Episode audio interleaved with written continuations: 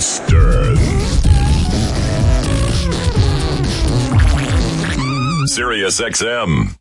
On today's show, host of The Late Late Show. I couldn't get in our building 2 weeks after we'd launched.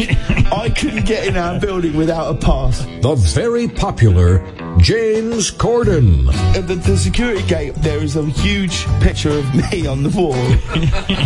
I said, look, that's me. And he turned really slowly, looked at the wall and went, I don't see it. You don't look like that guy. Yeah. People are strange when you're a stranger. Faces look ugly. All right, Rob Zombie, hit it, pal. There you go, Rob Zombie, everybody.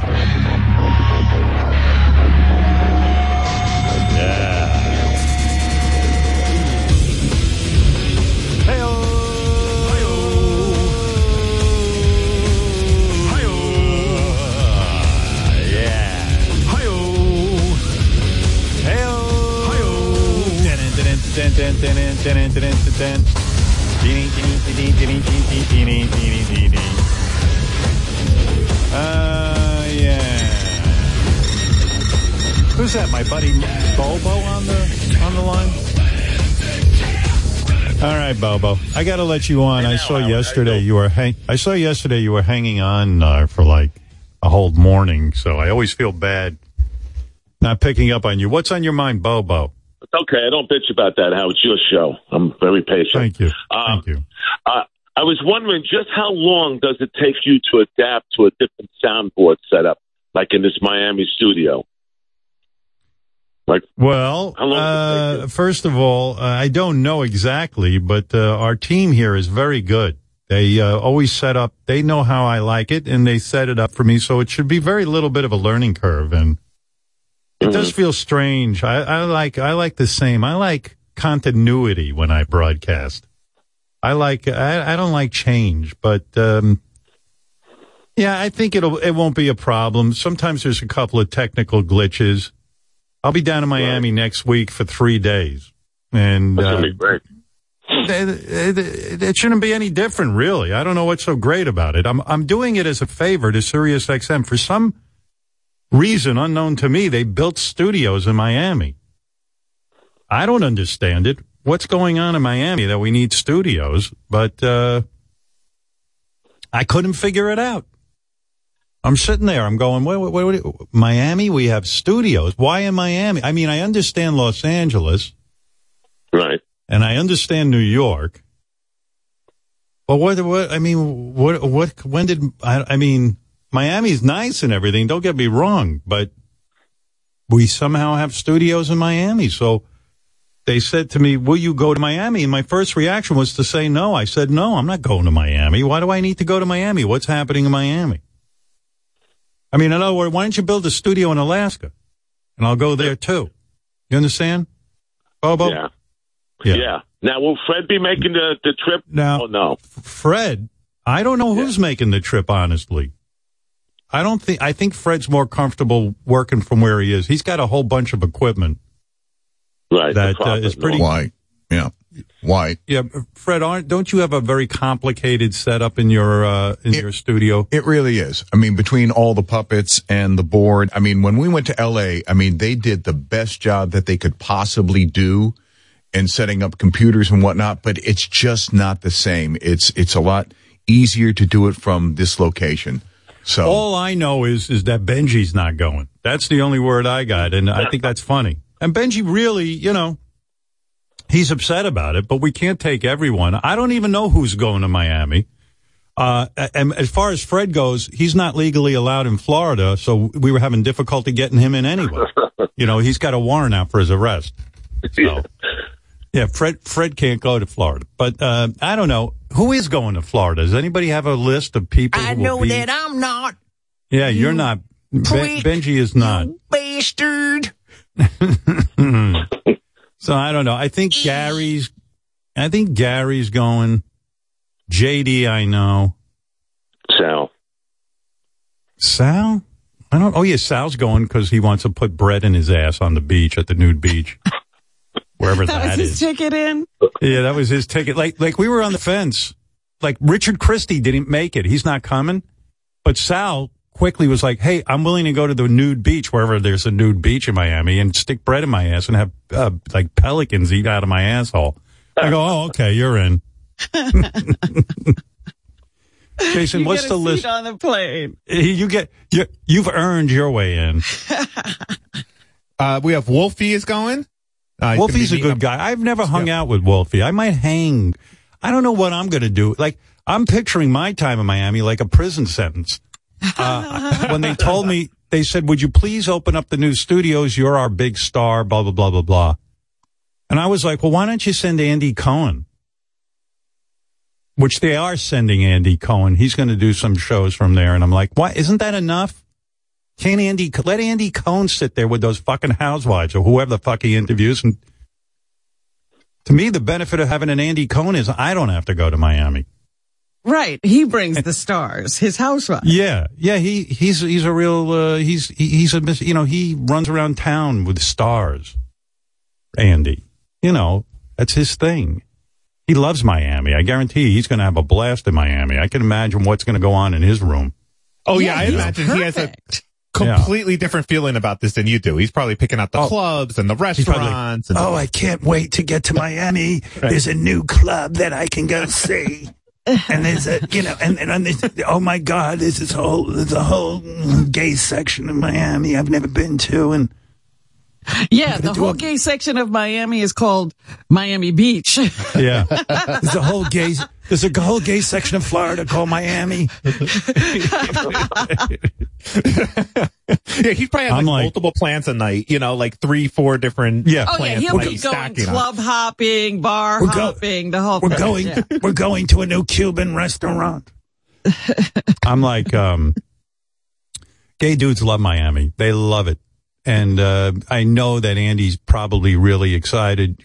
Hey, Chris, are you coming to Miami?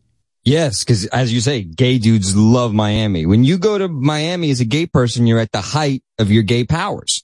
Right. It's like why is that? Why is that? I think it's because it's like the I don't know, something about the beach, and you get to be in like an easy breezy summer gay for the time that you're there. It's just fun. There's just the Latin vibe and culture, just something about it. Well, when they asked me to go, I go, I'm married. I'm not gay.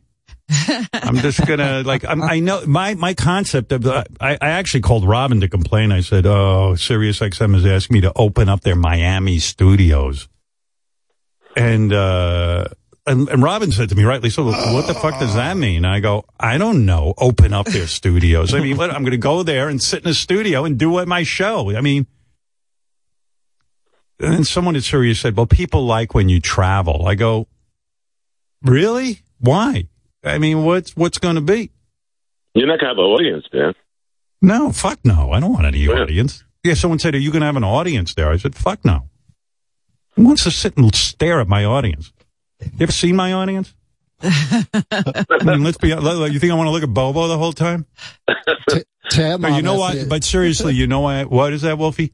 Tad Mom asked me if she could have lunch with you while you're in town. Oh, what a great idea. You were wondering what to do. So I told my wife about it, and she goes, oh, we'll have fun. We'll go to Miami. At first, she wasn't even going to go with me, and I was like, come on. Because here's the thing. I know me. I'm going to be sitting in the hotel room waiting for the next show. I'm not going to be going anywhere. It's not going to be like it's... and people go, oh, I wish we could go with Howard to Miami. Like, Benji's, just all upset. I'm like, dude, if I see you having fun, I'll hate you more. I don't want to see you, big fat Benji, running around having a party in Miami. I mean, you know what I mean? It's like, why isn't he working? Go to work, write something, do something. So I don't know. I just pictured, and then my wife goes, well, come on, we'll have fun. I go, I know that they built these studios in Miami. I'm sure even the company is questioning why we built them. And then, I mean, really, I'm sure they're beautiful. I heard they're beautiful studios. I'm going to go see for myself. And, hey, no one's a sucker for a radio studio more than me. I love to see beautiful studios, but I'm going to go there. I'm just going to be a bummer. I mean, Andy Cohen will have fun. They should just have Andy do it. I love that it falls on you to be exciting. Like, you have to make this the big event. Yeah, yeah. Like, the company goes, the company's like, they're calling it Howard's House Party in Miami. I'm like, are you, wait, I got to play you the promo. No pressure. Where's that Howard House Party promo? You got to hear. I go house party. The only party going on is in my actual house.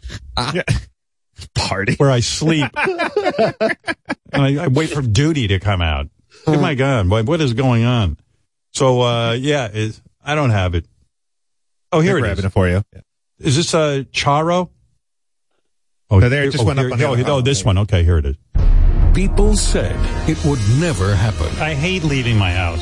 I like staying home. But get ready for the unthinkable. I can't believe what I'm hearing. As SiriusXM presents. Are you ready now? Howard's Miami House Party. Oh, man, this is hot. Live Howard Stern shows from Miami. They said it would never happen. Next week. Oh, listen to wow. It sounds like the world will be different after this day. When Howard gets to Miami. It'll be like... When Howard gets to Miami, everything changes. Your universe will be... Well, the reality is fun is my kryptonite. I mean, I don't want fun. You know? Coming soon, Howard has a shitty time in Miami. He's not gay and he's not fun. Your mind will be blown. Howard in Miami at the new Miami studios. Think about the reality. I'll be sitting in some studio and they're making it out that Jesus will return. I even said to management, I said, hey, you know what? First of all, I love the people at SiriusXM. Never had better bosses. I'm a guy who worked at WNBC and called his boss succubus on the air. I mean, I know what it's like to have a bad boss. So working for nice people, it's lovely. Don't get me wrong. So when they said to me, look, we really need you to open up the Miami studios, I was like, why? Why do you want me there? I don't understand. They go, no, it's a big deal. I go, it's me. There's no big deal. I mean, if I go to Miami, but no, if you go, it'll be a big deal. I go, really? Okay, I'll do it. So I'm going. I wanted to go for one day, but they... Well, you know what I was thinking, Howard? That when they opened the LA studio, they created this scene, right? We would hear about people hanging out at Sirius. Well, because you're absolutely right. LA and New York are logical places for studios. That's where the mecca for celebrity, music industry, California and New York. And Miami, listen, Miami's got a lot going on and everything. You go to Miami, first of all, Miami make your head spin. I mean, it's like the loudest fucking place. I mean, I used to go there. I'd take my daughter there when she was young because I wanted to have like a, warm vacation, and it was close by to New York. You go to a hotel, they're having music festivals on the beach. It's a club right in the lobby. Yeah, I used to say it's a Satay, and my walls would be rocking at 2 o'clock in the morning. And you know me, I'm real thrilled with that shit. And I'm not out there trying to get laid. I'm with a 6-year-old. I mean, what am I doing? And, I was just horrible. So I was just like, this is not for me. Miami is not, I like quiet. You quiet. You don't like conga drums? No, and it's that disco thumping. It's like, thump, thump, thump. Oh, yeah, thump, all thump. You get is that, yeah. So when they go, well, Howard's coming to Miami and it's going to be a party. No, it's going to be, shh, quiet. We're shutting everything down at 5 o'clock. But the company goes, the company's like, well, if you come to Miami, it'll be unbelievable, the opening of our studios. Yes, Howard is coming to Miami. Party of the century. Howard will cure cancer and blindness. Set your expectations way up high. It's gonna be crazy when Howard goes to Miami. Here's the reality. Howard goes to Miami and absolutely nothing will happen. I was saying, the reality is that you're going to end up sitting in a studio that looks exactly like the studio you're in now. Yeah, with the windows, and you have no idea. When Howard gets to Miami, he'll lock himself in his hotel room for 20 hours a day and no one will see him. So my wife said... I was so glad when you said Beth was going with you because I could just imagine you never leaving. It would be hotel, studio, hotel. That's what I do. When I got my job in Detroit, I remember they put me in a hotel and I sat in the hotel room till the next day when I had the show. They did the show and then I went back to my hotel room. And I wouldn't even leave my hotel room. I'm not looking for fun. Do you think so? Will you be more miserable next week? Like every morning? Of course I will be. I'll be fucking miserable. I'll be fucking angry. I mean, Miami. First of all, like Bobo said, it's a new studio. And even if, our team does a great job of creating a studio that's similar to what I have, but something's going to be wrong. Yeah, you got to orient yourself to even all the controls and everything. Howard is going to Miami for a big house party. Once he's there, he'll sit in his room and complain about the air conditioning. I heard it's hot in Miami, like super humid recently, too. Well, I don't care about that. I'll sit in my room. And then I was saying to the company, I'll go to Miami, but I don't want any noise when I sleep. So I had to rent me like 7 floors, so I'm insulated from any noise. Right. It's amazing. I'm not kidding. I've got half the building like surrounded so that I won't hear any thumping. I hear thumping. I'm going home. Yeah. If I start hearing this at night, forget it. Howard goes to bed by 6 p.m. There's the Howard House Party in Miami. So anyway. Yeah, we're going to Miami. The people at the company asked me to do it, and I said to my agent, I'm going to do it because I like these people. They're really nice. Sirius XM, I root for them every single day. I'm a company man because I like the company. I do. When NBC would ask me to do shit, I'd be like, fuck you guys. You're scumbags. But these guys are nice guys, and if they think Miami's, Well, I told them, you're going to be sorry. Miami needs an opening. I even said to them, you're going to be sorry you asked me to go to Miami because it's more trouble than it's worth. I'm going to be miserable. And you're going to, just send Andy Cohen. That fucking guy is happy wherever he goes. We're having a great time. Howard, come on out and have a great time with us. I love Andy. God bless him. Let him be the face of Sirius. Wonderful. I'm having a great time. It's a blast. We're over here in Boca Beach Club. Where are you now, Andy? I'm over here in a Speedo in Boca. We're all in Speedos. It's Speedo night in Boca. Oh, my God. When I would, the last time I had to travel was for America's Got Talent. I put a fucking stop to that band, Prontissimo. I'm over there in Austin, Texas. I didn't know I had to do it. And the South by Southwest West Festival, whatever the fuck that is, was going on outside my hotel room. I thought I was good. Yeah, it's a music festival outside my hotel room. Like, that's charming. And I go, oh, my God, you are kidding me. I thought my head was going to explode. I said to those assholes at AGT, don't ever take me on the road again. From now on, this show is going to be filmed all in New York at Radio City Music Hall. And they go, you can't say that. I said, I just said it, and it's going to happen. I'm out of here. Fuck you. South by Southwest. And it was a shit band standing outside there, too. It wasn't even a good band. I don't think you were in the four. Right, the direct stage spot. They put you over on the side. Oh yeah, no, I was where the scrub band, like a jug band was playing, an electric jug band. But I don't know. So anyway, we're going to Miami. What the studio will look like? It'll be beautiful, I'm sure. Yeah, Bobo, to answer your question, and I'll go there and. Don't worry, I'll have like my wife even said. Around, is he going to just go anyway and just stand around the outside? Are you? Sometimes Bobo will do chalet. Are you coming down to Miami? No, I got to work. How work? You're retired. Yeah. No, I do driver training, Howard. Oh, cool. Yeah. Well, you might want to talk to High Pitch because he messaged me yesterday, asked if I wanted to ride down to Miami, and showed me in his new car. He has a police siren. So I believe he'll get there fast. Yes. No problems. Yeah, so I'm going to go down there. My wife wasn't. She said, "Well, maybe I'll come down Tuesday." I go Tuesday. I might not last till Tuesday. I might just storm out of there.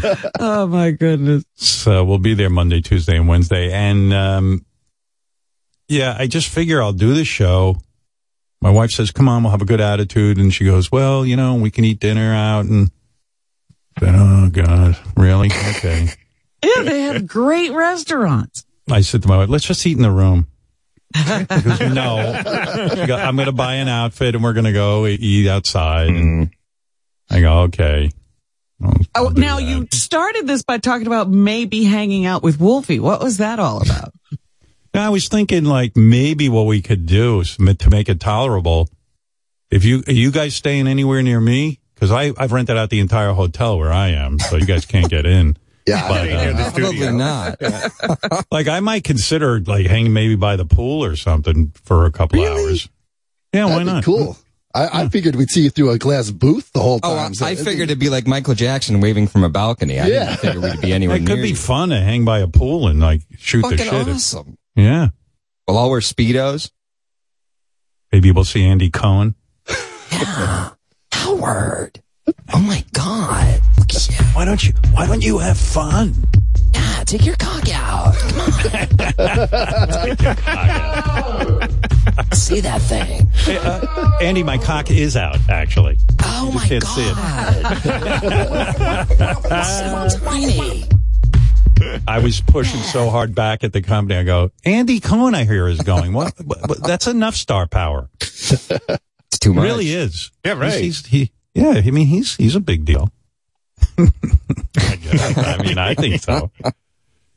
I was thinking maybe what I'll do is I'll climb to the roof of my hotel and wave to you guys where you are. Maybe that's the extent.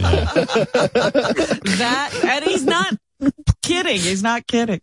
You should dangle a baby over a balcony, like a fake baby. Now, what I'm going to do is like, I was just thinking like, yeah, because even my wife said, yeah, we could do something like that, like hang out by the pool or something, which would be nice. The last time I was in Miami was years ago, and I went to a hotel, and I was sitting by the pool, and it was pretty, like, swanky, like Jay-Z. Was it Jay-Z that was there? Maybe it was. It was Jay-Z and Beyonce. They were sitting, like, I was poolside. Jay-Z and Beyonce were poolside, and, like, even, like, Beyonce and Jay-Z had, like, bodyguards. Even when, like, Beyonce went in the pool, like these guys like followed her to the edge of the pool. That's cool. And I was like, I go, what are they scared of? Me? I mean, I don't know, but there was a whole scene going on. And then I know one time I was at that same hotel, and Naomi Campbell came out to sunbathe, and did she have bodyguards? There were four men, and they stood on each side of the chaise lounge she was lying on. I guess when you're. I mean, they're in suits.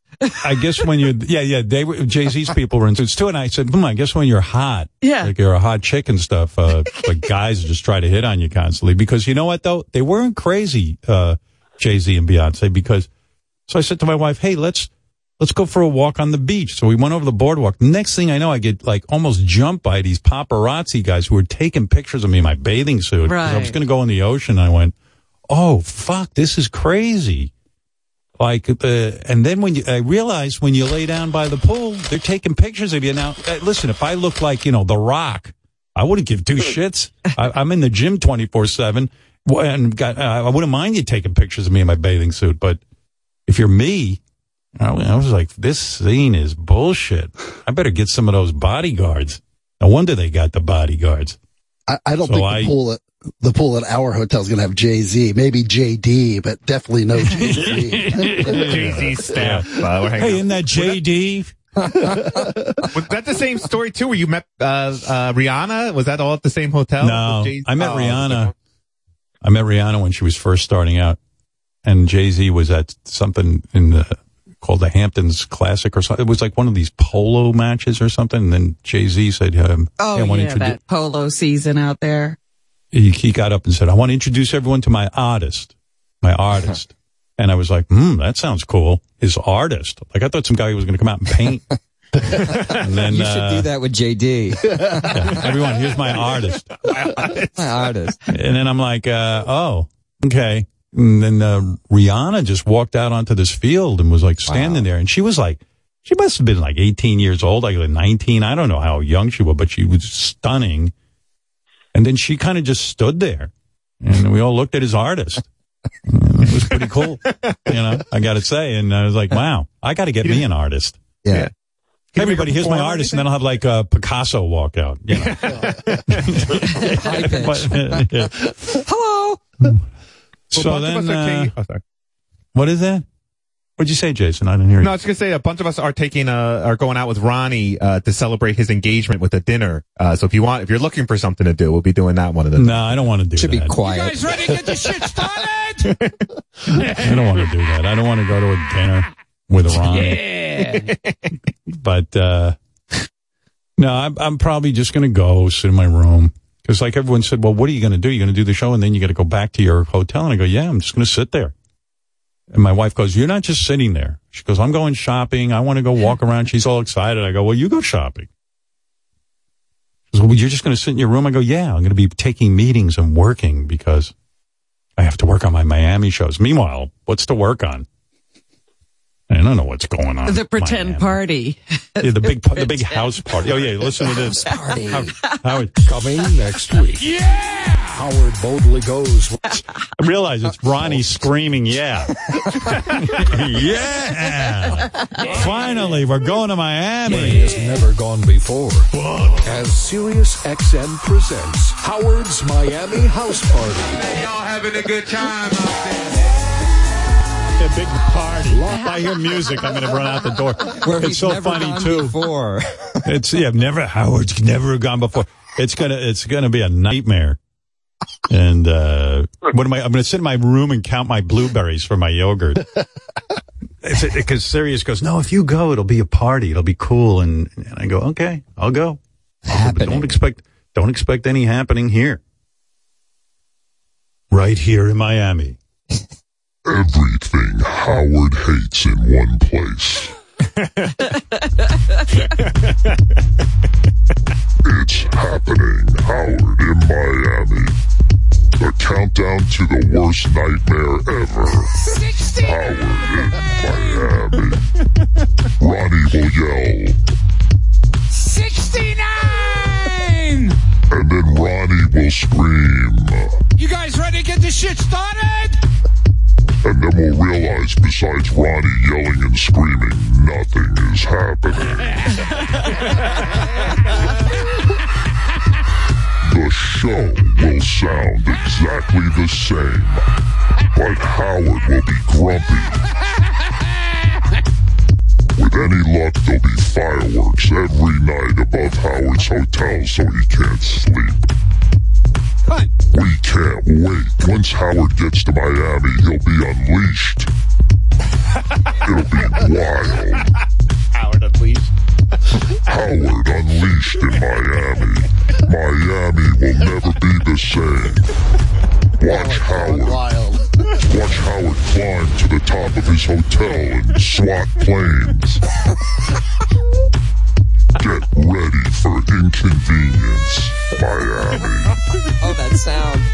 That is the sound of Howard being wild.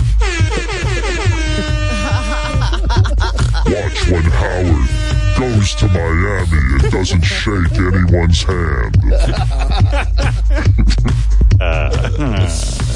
hand. Oh, you're going, right, Ron? Ronnie's a party. There you go. Yeah, I'll look forward to seeing Ronnie. I'll see Ron. You just said you don't want to see me. No, I don't want to go to dinner with you. No. I didn't go to dinner with you when you lived in New York. I know. You know. Well, you used to. You used to. Going back. Yeah. Yeah. Going back. The old days. Well, anyway. It's about having fun, motherfuckers. I'm going to... I might go wild in Miami and drink 2 cups of hot water instead of 1 in the morning. Sirius XM presents Howard in Miami, where he'll drink 2 cups of hot water. What? Instead of 1. A fuck?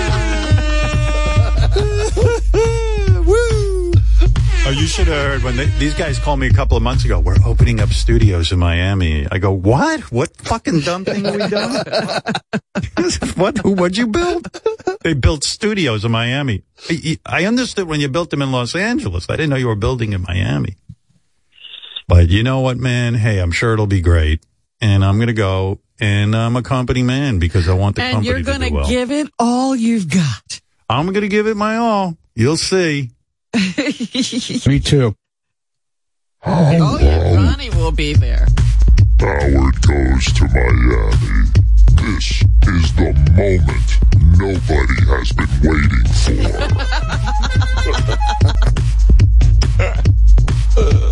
for. Howard eats an extra Metamucil cracker in Miami. Watch the explosion.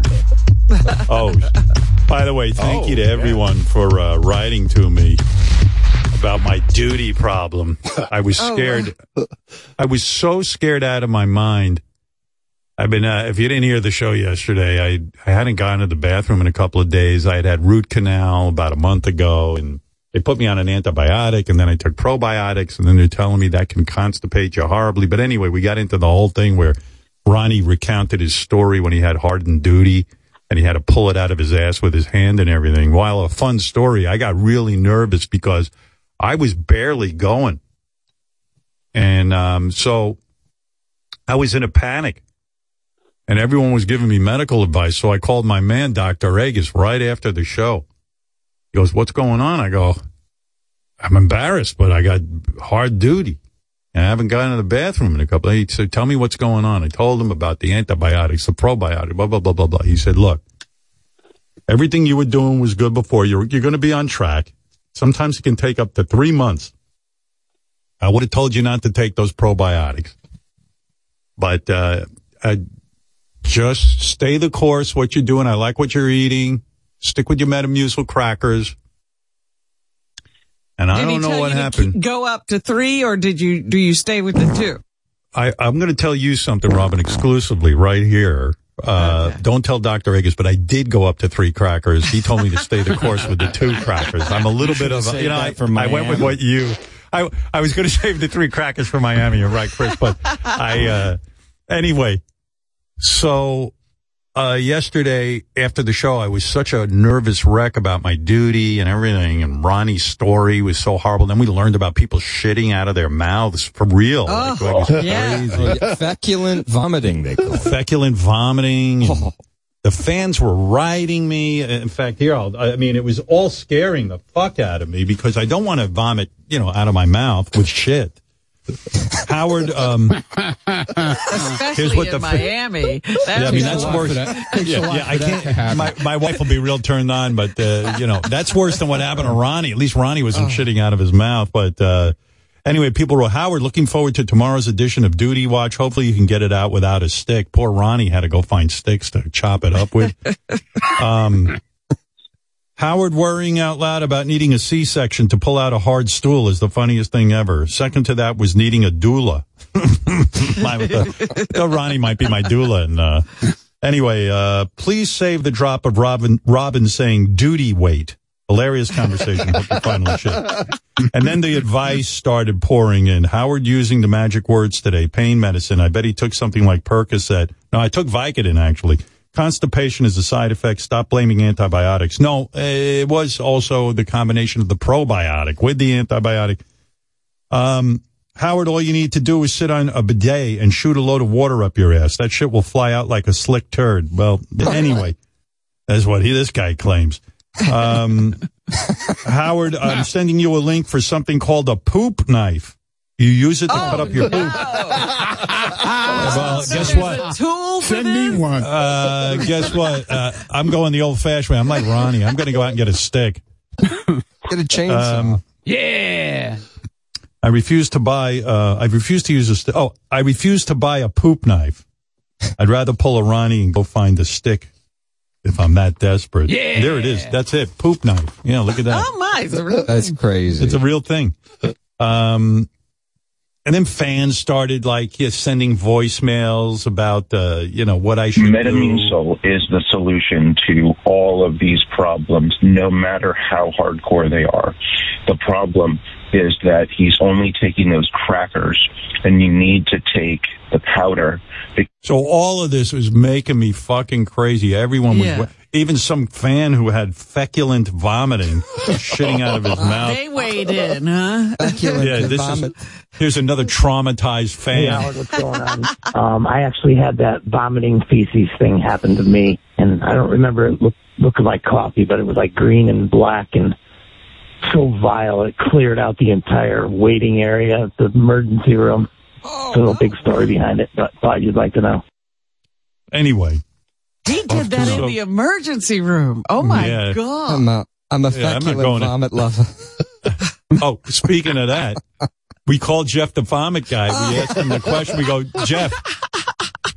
Jeff, would you be a feculent vomit, lover? Because I'm sorry. Did you say feculent vomit? Excuse me. So strange. I'm into feculent vomit here. Really?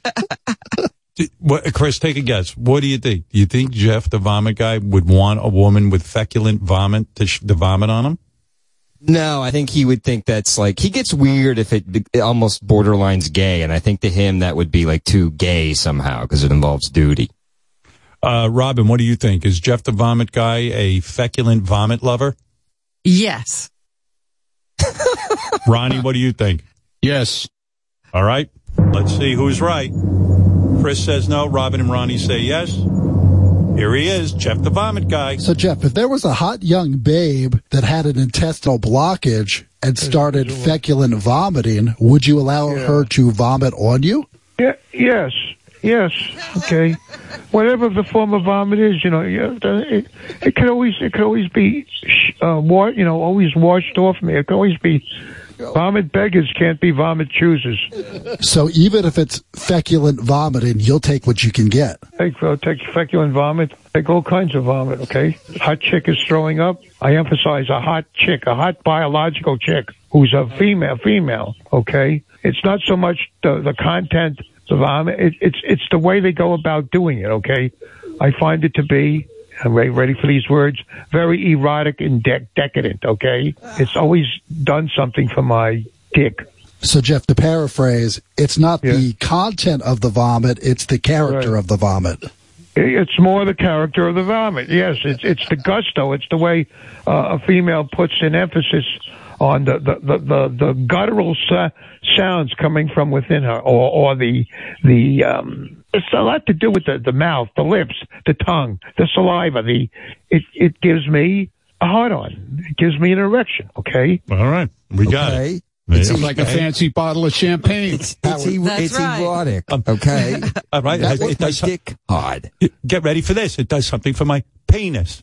Okay, I don't care what's in the vomit. Okay, it could be poison. I just need to vomit. That wasn't even the. Hey, this is Jeff the Vomit Guy. This goes out to all the ladies feeling nauseous.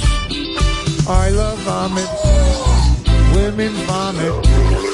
I love vomit. Women vomit. I love vomit. Women vomit. Women vomit. I love vomit. What a lyric. Right to the hook. Howard, the worst thing in the world must be being gay, because that's the only, he doesn't care if women are shitting from their mouth as long as they're women. That's the only thing he cares about. Yeah. That wasn't even the grossest thing that he told me yesterday. What? What did he say?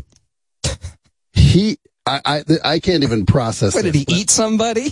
No, this is unbelievable.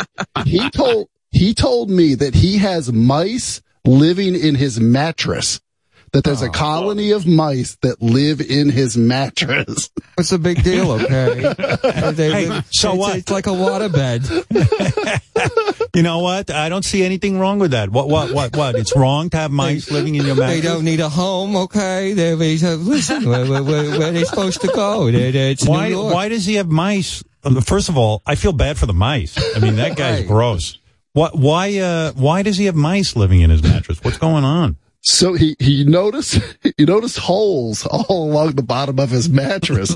Yeah. And then he noticed mice droppings all over his room. And then he started connecting the dots, okay? He started noticing scurrying and rustling in his mattress in the middle of the night. My mattress moved across a room, all right? What, is that gross? What, is that weird to you? Well, I'll tell you one. Before I finish my duty story, I'll tell you this. When you bring up mice, there's a crazy thing going on here in New York. They just appointed a rat czar. Yeah. And it's fucking crazy. There's now a rat czar. And, it's this woman who appears to have just answered an ad in the newspaper for the rat czar. She's no rat expert of any sort. You know what? I can't tell from this announcement, but I gotta figure she at least worked for that place, Orca or whatever it is, the one that Orkin or whatever the hell it is. Orca. I mean, that's where you get a massage, I think. I'm assuming that she knows something, but here's her announcement. This is her at the press conference announcing herself as the rat czar and sort of saying hello to New York and then putting rats on notice. The rats are so bad in New York. Like Chris was telling me that, Steve Nowicki was telling me that he skateboards and he thought he went over some like tomato juice or something, but it was just like rat blood, like all over his skateboard. And, right, Steve, didn't something happen to you where the rats were so bad? Yeah, I almost threw the skateboard out. I thought it was berries, but then I saw the red had like fibers like meat and it was just, it's vile. And they're everywhere. They're like, they put the trash out at a later time now to try and not give them too much of a rat food buffet. But I walked my dog this morning and every trash bag was just oozing with rats, like feasting on the food. Oh, was that weird to you? I mean, that's strange. I mean, it's nothing new in New York, dude. Steve, are you a vomit lover? Right, Ronnie, remember we'd be driving around early in the morning seeing tons of rats. Yeah. Dude, it's like colonies of them just walking around. It was crazy. Yep. And they're like, you know, right? The rats are like, fuck you, humans. Like, we're not even afraid of you. We're going to just walk here. I know it's rush hour. We're going to walk on the street, too. It's crazy. But anyway. It's gotten worse, though, from what I've seen in Brooklyn. Like, they used to at least kind of scurry away. Now they just look at you like what are you going to do? Like, fuck you. Well, you know what they're like? They're like, it's almost like Planet of the Apes type thing where all of a sudden the rats have realized we're the pussies. And they're like, all of a sudden they're like, you know what? We now have some basic understanding of how you guys operate and you shit your pants around us. So they had to appoint a rat czar. This is, see if I'm saying her name right. Kathleen Corrady. She's the new rat czar. I don't know. She doesn't sound like I think you need someone with a little tougher affect. When I first saw this job posting, I wasn't sure if it was real. Bloodthirsty is not a word you usually see in a job description, and it's certainly not a word I usually describe myself. But I have to say, the rat czar ad got my attention. Obviously, destiny was calling. You'll be seeing a lot of me, and a lot less rats. That quote. Pizza rat may live in infamy, but rats and the conditions that support their thriving will no longer be tolerated in New York City. There's a new sheriff in town. And with your help, we'll send those rats packing. Nice, but I think she's got the wrong attitude. That was too jokey for people running their skateboards over Jeff rats. Jeff the Vomit guy's floating down the street on his rat mattress. Right. Oh, look who it is, Stone Cold Steve Austin. Yeah, you should be the rat czar. You sound like a guy who could kill rats.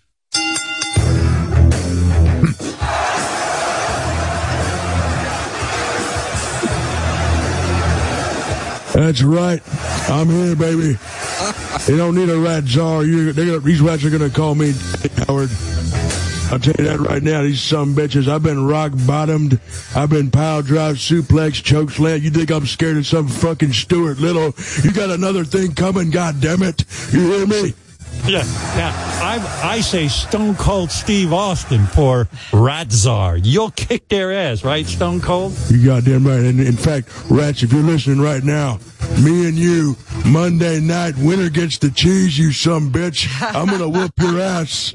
That's nice. What I'm going to do. I'm going to whoop your stupid ass. And you're going to kill the rats, right? You're not going to. Hell yeah. Stone Cold, you're not going to be like playing some kind of piccolo leading the rats into the water. You're just going to go out and obliterate them, right? I'm going to stomp a mud hole in their ass, Howard. I'll tell you that right now. Rat stomping, mouse stomping machine over here. Get a couple beers in me. I'll take these rats out. I don't give a shit. The great mouse detective. I'll take any rat out. Stone Cold Steve Austin. DDT those fucking rats. You hear me? Stone Cold Steve Austin for Radzar. That's all I'm saying. How do the garbage men pick up the trash when the bag is full of rats? I got to tell you something. I have such mad respect for people who sanitation workers. I have seen it firsthand. I've been walking down the street sometimes early in the morning, and these guys come over, and those bags, the plastic bags, are moving inside. You could see there are rats all in there. And these dudes come in. They're wearing heavy gloves, like lead gloves or some shit. And they just pick up those bags and throw those fucking bags right in that garbage. Amazing. Yeah. They got my trash cans have holes in them now. The rats are eating through like half-inch hard plastic. It's crazy. Oh, yeah. Alex, well, you know what it is. Back to my attic. Bobo, I got to say goodbye to you. No one cares. No one gives a fuck about your rat. Rats in his attic. Are you kidding? I can contribute to this conversation. That's where rats should be. Sam, who works for us, got a ticket for putting her trash out 15 minutes early. That's what the rat czar got appointed. Now she's getting tickets. The theory is if you put the bags of garbage out too quick, they'll be sitting out on the street giving the rats a chance. Right. So how much was the ticket for putting your trash out 15 minutes early? I gotta look. I think it was like $30. I mean, it's ridiculous, though, because you're just moving it from one location on the street to the next. That's not going to stop rats. You got a rat problem? Howard, a year and a half ago, I had a rat somehow come into my home, and that thing caused so much contention in my house. It was so stressful to get it out. It was the most disgusting fucking thing I've ever had to deal with living in New York my entire life. It was a nightmare. Was your husband like macho about it? Like, I'll get this fucking rat out of here? Or was he like me? Like, you know, shit, I'm scared. Samantha, I get bad. Samantha, you have a job to do. You got to get, like, I would tell Beth, I go, honey, you got to do something. Yeah. Beth, you're rat czar now. Yeah. I'm appointing you. I was standing up. So at one point we couldn't find it, and we hear my dog barking at the couch, and I'm like, oh my fucking God, this is it. This is the time. So I'm like, you got to go. No, you got to go. And we're fighting with each other, and I jump on top of a piece of furniture. I think it was my desk, actually. It was a rat, like, that is so disgusting. Yeah. And all of a sudden, he lifts the cushion of the couch, and the rat jumps up. Oh. It jumped out of the couch and flew, and then he starts chasing it with. I'm screaming. I mean, it was so frightening. So how'd you get rid of it? Or you haven't gotten rid of it? No, we got rid of it. We had to set traps. I mean, these. And that's the worst, too, because then you see the thing in the trap, and then you smell. Even that's scary, yeah. I couldn't sleep for days. And this was days we couldn't find it. Imagine a rat is living. A rat, not a mouse. Can I tell you something? Living in your house. You know, as a New Yorker a long time, I got to tell you, if you got one, you got more than one, if you know what I mean. Well, this was, like I said, this was a year and a half ago, but I'm dealing with a mouse problem now. I mean, this is really fucked up, because it makes you feel like you're dirty and you're doing something wrong. I vacuum 3 times a day. We practically have OCD with this cleaning stuff, and like it's maddening. I opened my stove to cook, like had a whole meal prepped, a delicious meal. There's fucking mouse shit all inside the oven. What happened to baby G? Oh, God. Like, God. You know what I did? I took the food, and I just threw it all in the fucking garbage. I was, like, so disgusted. It is awful. I would have eaten that. I mean, are you a vomit lover? You ever do feculent? You ever do feculent vomit over there, Samantha? Do you? Oh, my God. Yeah. Hey. I'm still haunted by Mehmet's situation. Remember he recorded the rats in his wall? It was loud. Yeah. It was like, I think I have a tape of that. Let me see if I can. I remember he was so excited when he moved into that apartment. He was giving people tours, and meanwhile, it was a nightmare. And rats are the size of puppies in the city. Like they've grown. Yeah. They're eating other good. Huge. Here's Mamet's the rat problem. That's rats. That's in his apartment. That's nighttime. It's the worst horror story ever. That's me laying in bed recording that with my phone. Yeah. That was right at the head of my bed. You moved out of that place, right? These... Yeah, we're gone. Yeah. Oh, good. I remember being in some spa and seeing this pretty big thing run across the floor in the dressing room. Oh, that's a dog, Robin. And I walked out and I said to the people in reception, "Do you have a cat?" And they said no, and I got my things left. Eaten by a rat. Well, anyway, there is a rat czar, so rats beware. I hope she's a very organized woman who understands that, we're going to need a massive cleanup. But first of all, my friend just went to Italy, sent me pictures of how they collect trash there. All of the trash seems to be like underground, where they can just they pull it up with these machines. Like they don't even leave it on the street. They don't even leave it on the street. Yeah. Yeah. I'm telling you. But I'm glad they got a rat czar. I hope the woman really, you could get... Hold on a second. Oh, hey, everybody. It's Joe Pesci. What's up, Joe? I will kill these rat bastards. They do this for a living. I killed a rat the other day. His whole family was a bunch of rats.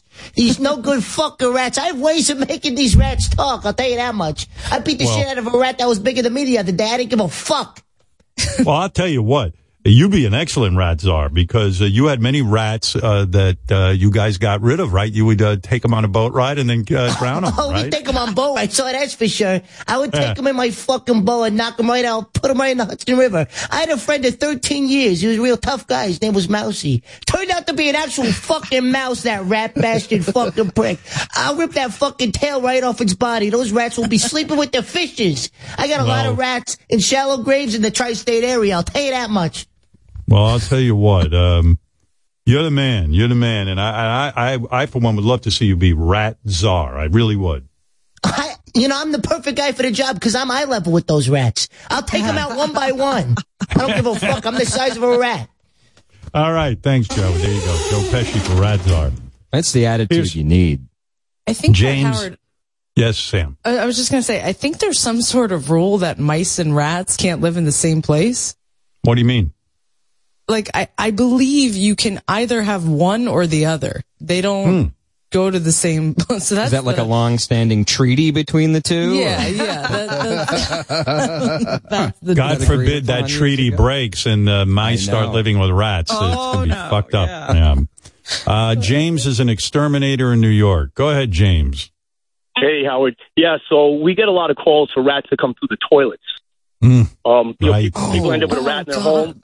Not sure where it came from, and when you go into the bathroom, you can actually see the grease from when they've crawled out of the toilet and into the homes. You're like, how do they survive? They come through the sewer? Ooh. They survive through the pipes, and I guess there's water involved, but they don't care. Yeah, they don't care about the water. Everything they need is inside that sewer to survive, and then they put their backs on the back of the pipe, and they kind of crawl up. One time in the 19th floor in a building. What is the good for these? By the way, I'll bet you the next pandemic's going to come from all these rats. That's how, typhoid and all these other things used to be spread. Bubonic plague. Yeah, the plague. Bubonic plague, yeah. So I'm thinking, James, you're an exterminator. What's the fucking answer? What should the rat czar do? Oh, my God. There's just so many different things that are going on out there. When you walk down people's streets, you see the giant holes by the trees and the planters, and, and they have nothing to control it. There's no bait. You can put the tracking powders into the holes. There's so many things that can be done, but it's the building owners that really need to get on board with it. Do you make a good living I would think you could shake people down. Like, you're like, these people are desperate. Like a person like Sam, you just, there's a rat in my house. Yeah, well, it's actually $1 million to remove that. Okay, I'll do whatever I have to do. I'm ready to give anything at this point. Yeah. You're right. What, you make a good living? It's an okay business, but it's pretty dirty. It's an okay business, but, it's dirty. Think about what you're doing. Yeah, I know. And you come face to face with these little fuckers, huh? I chased one into an area. And there's no choice. I had to put on the gloves and grab it to get it out of there. Yeah, but you grabbed it live, huh? Oh, yeah. Yeah, because I couldn't walk out of this person's apartment. I would have been ashamed. Do you think the rats have gotten worse with all the outdoor dining and everything with the pandemic? So those dining sheds are just a mecca for everything, you know, from people, you know, drug users, people using the bathrooms, and the rats are living underneath those things. I'd say every single one of them probably has a rat colony underneath it at this point. Oh, fuck. Something's going on with the animals in this city. Howard, I was at Central Park the other day, and there was a raccoon just hanging out in broad daylight, sitting with people. Like, that means he has rabies. Going on. I'll tell you what's going on. That means he was rabid. That's what I heard, really? That if a raccoon, if you see a raccoon during the day hanging out, he's either an asshole, like doesn't know any better, or he's got fucking rabies because they're supposed to be afraid to come out during the day. And what happened? What happened to bed bugs? Remember, that was a big thing in New York. You don't even hear about the. Yeah, you don't even hear them. Bed bugs. I don't miss them. Bed bugs are still around. Take that over mice or a rat. What is that, James? You still get calls for bed bugs. It's just not as prevalent as it had been in the past. It seemed like 10 years ago they were just everywhere and out of control. Right. I think more people are more aware. And the rats probably ate them. On it right away. I was so paranoid when there were bed bugs. I hired a dude to come in with these dogs, these beagles, and they run through the apartment. They can tell you if there's bed bugs. Remember, Ronnie, we had bed bugs in the limo. Yeah. Yeah. Oh. Fucking freaked me out. That's why I brought these dogs into my apartment. I said, well, maybe these bed bugs hopped on me during the ride in Ronnie's car. Well, bed bugs were kind of like COVID before COVID, because you could go to a theater, get them from the seat, you know, the upholstered seat, and then bring them home. Yeah. I think people are just like overwhelmed with the rats, so they forgot about the bed bugs, and the bed bugs are like, what the fuck? What, this is great. I mean, the rats are taking all the heat. We can just do our thing. I would love bed bugs. It's like CNN. CNN is so happy that Tucker Carlson got fired. No one's paying attention to the fact that they fired Don Lemon. You know, it's that kind of thing. The bed bugs are getting, you know, full run of the place. Everybody's concentrating on the rats. Yeah, the bed bugs are like, yeah, keep talking about rats, Howard. Meanwhile, we're taking over your bed. I'll tell you. Hey, James, do rats serve any good purpose? Like, there's got to be a reason they're around. No. I mean, they're eating garbage. They can spread disease. You were saying before. Not so much bubonic plague. That's not been around for years around here. Out west, maybe.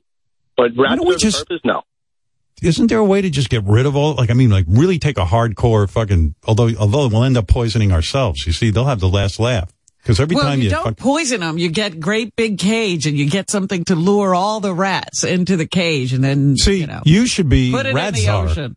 Why are you here, Robin? That woman didn't come up with one solution. She didn't tell us how she's getting rid of these rats. She's laughing. What if we like stand-up comedy act? Yeah, bad one. Someone's got to invent like a supersonic sound that won't hurt us, but will kill all the rats.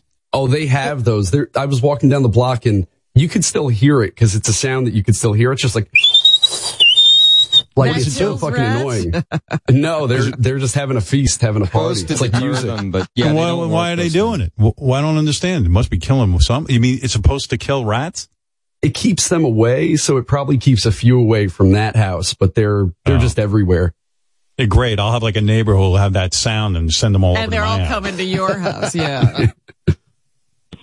Wasn't there some book where some dude had some little flute or something, and he led all the rats? Yeah, Pied Piper. Didn't he lead the rats? Didn't he lead children away? It wasn't rats. He did a lot of weird stuff, Robin. There were some issues with the Pied Piper.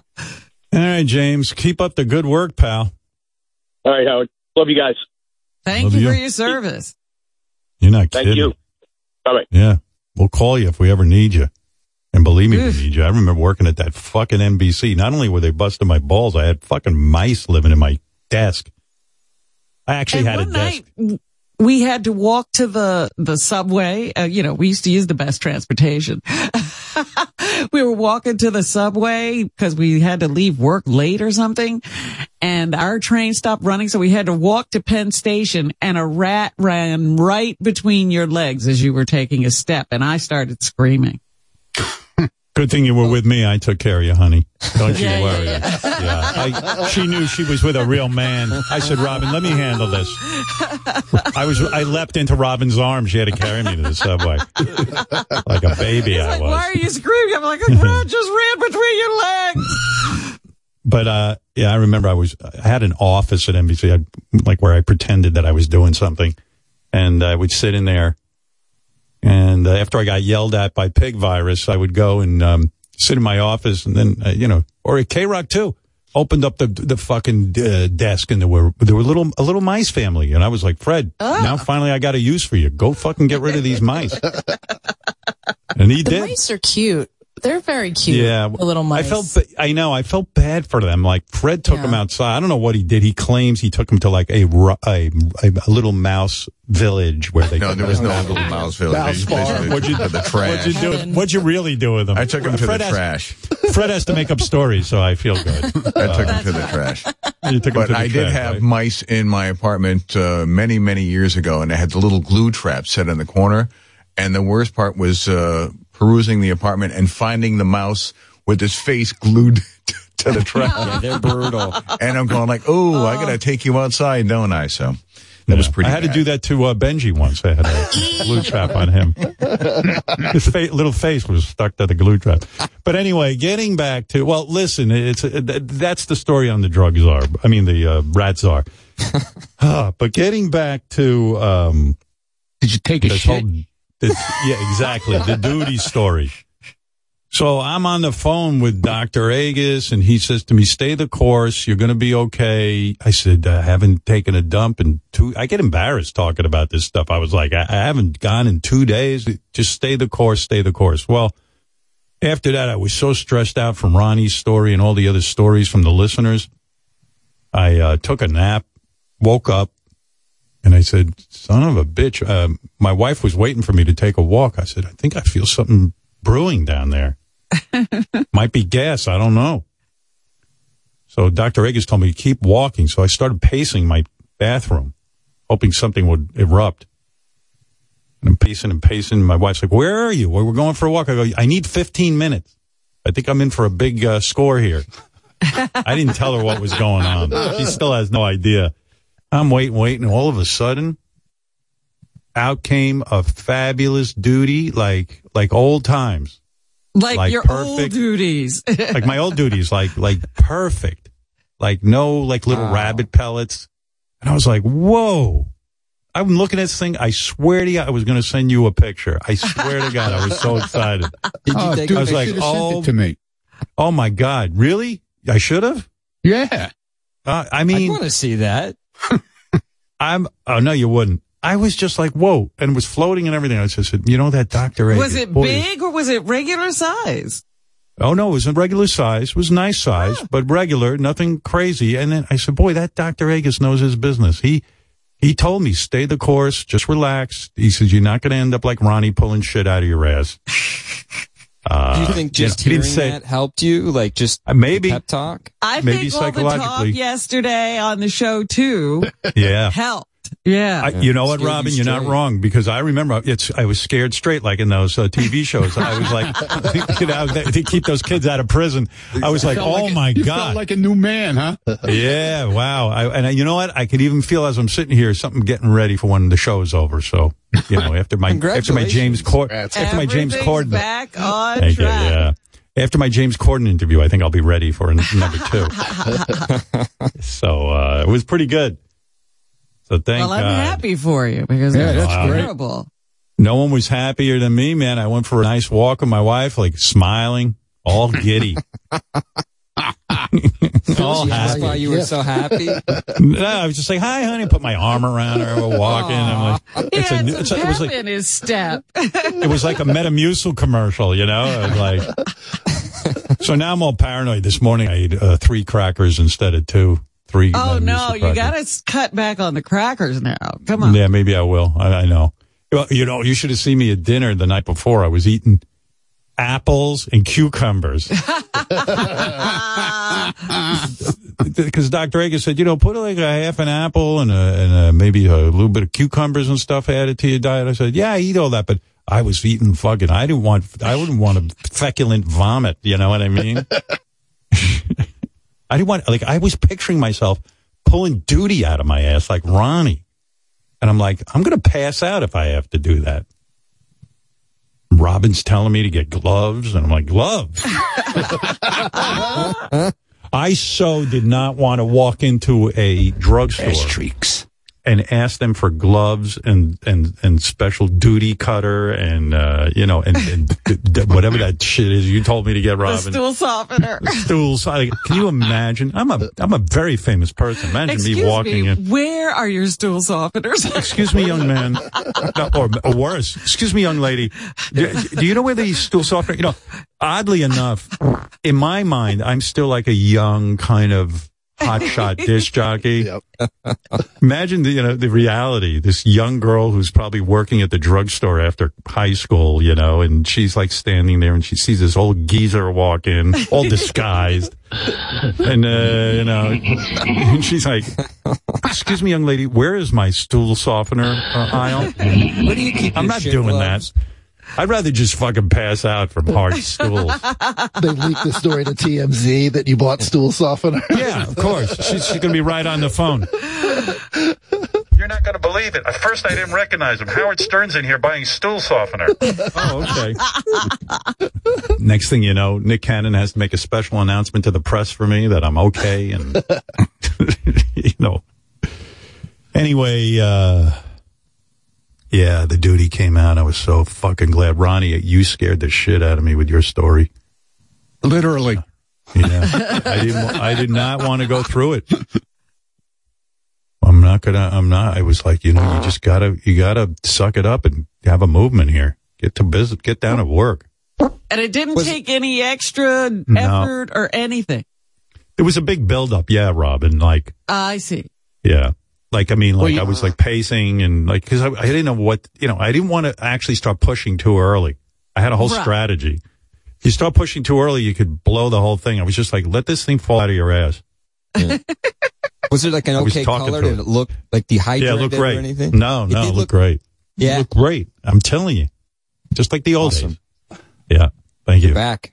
Yep, I'm back. It was a lot of consultation to produce that, Howard. Yeah. You should be thanking people. Well, I'd like to first and foremost thank Robin, who gave me some nice advice. I want to thank Ronnie for scaring me straight. I want to thank this special thanks to God always, first and foremost. Also, Dr. Agus, absolutely, who told me to stay the course. My nutritionist, too. I want to thank her, who said cucumbers and apple and other variety of fruits and vegetables. Thank you. I want to thank water. Yes, thank you. Oh my God, I was I got up 5 times last night to pee because I'm drinking so much water. And of course, I actually first and foremost Metamucil. I must bow to you and thank you so much. I almost forgot Metamucil. What the fuck is wrong with me? It takes a village to produce. Thank you. The only thing I want to say is I hope I don't relapse. Yes, thank you. Well, you better stay the course, you know, just to make sure. I can tell Robin already. I think something's going to be happening later. Oh, okay. All right. All right. Yeah. I feel like I won an Oscar. It was so exciting. You're smiling with pride. Like, I can see that on your face. I'm pretty happy about it. Yeah, I am, Wolfie. I'll shit in Miami. You can take a look at it. Oh, I'd love to. That'd be an honor. Gee, you know what? Just like the Oscars, I just committed a big faux pas. I forgot to thank my wife. Want to thank my wife. Yeah, a lot of guys do. Yeah. Want to thank Beth. You didn't thank God either. He did. He got that. No, he did. He got that. I said it first and foremost. Yeah. Anyway. Oh, the other thing people are calling me, talking to me about, for some reason, I want to thank my agent, Don Buchwald. You know, agent, I think your mom, too. Oh, my mom. Sirius XM. You forgot them. Oh, Jennifer Witz over at Sirius XM, Scott Greenstein, the whole team. Who, understood I was going through a lot and backed off. They knew. They knew to give me the room. Very generous of them. Anyway, the other thing people are asking me about, and I, look, I'll give you a life lesson that I've learned. By the way, if you notice, I didn't thank Fred. He was no help during the whole thing, during the whole ordeal. He didn't call, he didn't write, he didn't tell me, give me any advice. So, Fred, you get no thank you. Anyway, people are calling me about this Tucker Carlson. Like, you know, gee, what do you think? And what do you think? I said, listen, from what I understand, I don't know what goes on over there at Fox News, but from what I understand is there's a woman suing Fox News. Her name is like Amy Hamburger or something, or Grossberger. Amy Grossberger. All I know is she was one of his producers. Imagine my name was like Howard Grossberger. Like I got the shit beaten out of me growing. Yeah, like imagine also, hey, Grossberger. Look, anyway, it's Grossberger. Oh, look who it is. Grossberger, the new kid here. I could imagine, too, when I lived in the black neighborhood. What'd you say your name was? Grossberger? Snap. Oh, dude. You're never getting laid. Yeah, her name was like Amy Grossberger. I was watching MSNBC. They were talking, and they were talking to her. They had an exclusive interview with her, and she was saying she was uncomfortable over there, you know, working with the Tucker Carlson show, and things weren't cool or whatever, but I don't know exactly why they fired him, but it's a good life lesson because you got to always remember, and I swear to you, you know, I've been a big money earner for radio companies for a long time now, but there's one thing I never forget. My boss is super wealthy. Like if you work for Rupert Murdoch, you know that motherfucker's got so many billions that as important as Tucker Carlson might be to the Fox network, he will fire your ass if you're a pain in the ass, because at the end of the day, you are a fly on his asshole. You're nothing, because he's still going to have billions upon billions upon billions of dollars and own a giant corporation. And, you know, you cannot fuck up. You can only push them so far. Now, I'm a guy who's pushed like when I was at NBC, I pushed management pretty far, but I didn't care. I was like, you know what? Fuck them. Let them fire me, which was probably arrogant and stupid. Not probably, very arrogant and stupid. But one thing I know, like I know who owns SiriusXM. I know who the guy is on top. And that guy owns like, I think he owns entire states in the United States. He doesn't need me. I'm here at his, what do they call that, Robin? I'm here at his... Oh, God, what is the term? Service. Pleasure. Thank you, Gary. Yeah. I'm here at his pleasure. I'm here at his behest. You know, I know at the end of the day, my man is my master. And I like working at SiriusXM. So, you know, I could bust balls, blah, blah, blah, blah, blah. But at the end of the day, I'm worthless. And I always have that in the back of my head. It's a very healthy thing to know that you're actually worthless and a moron. My father taught me that. In the major scheme of things, you know, that's right. If you're not the guy at the top, yeah, you're not worth anything. You're a worker. You're a worker. They like me, you know, sure, I bring in subscribers and everything. But at the end of the day, they got plenty of dough.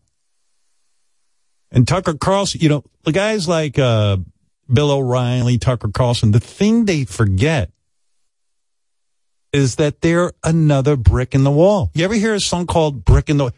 All in all, just another brick in the wall. It's a brilliant song. That's what you are. You're a worker bee. I'm a worker bee. Yeah, you know, they pay me well and everything, but I don't let it for a minute do I think I'm more important than the man who owns this place. He is my Lord and Savior. But those guys, they're the kind of guys, you know, I don't know Tucker Carlson from anything, but in general. You don't? You never dated him back in the day? No. They think, very hot. Now I have my own little power base. Right, and in my power base, I'm going to do whatever I want.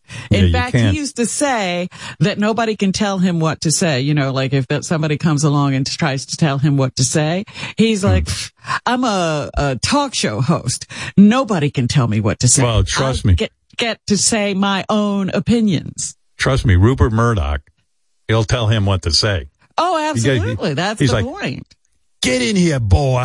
That's my Australian accent. That's Australian.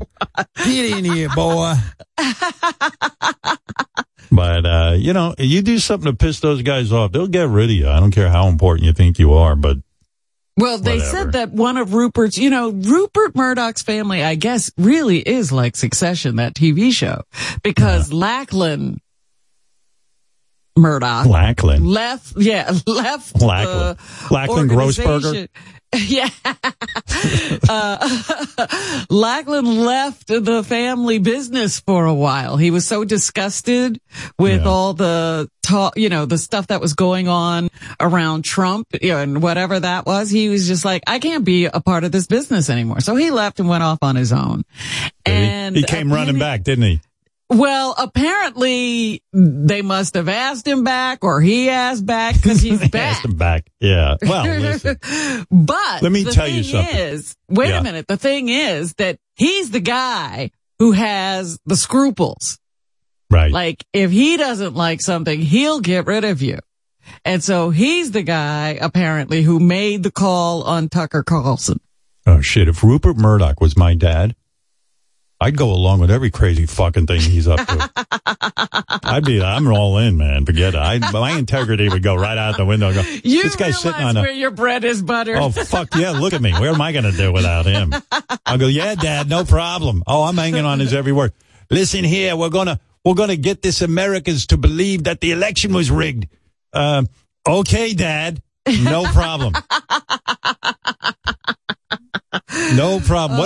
If fucking crazy thing you want to do, I'm in on. Don't worry about it.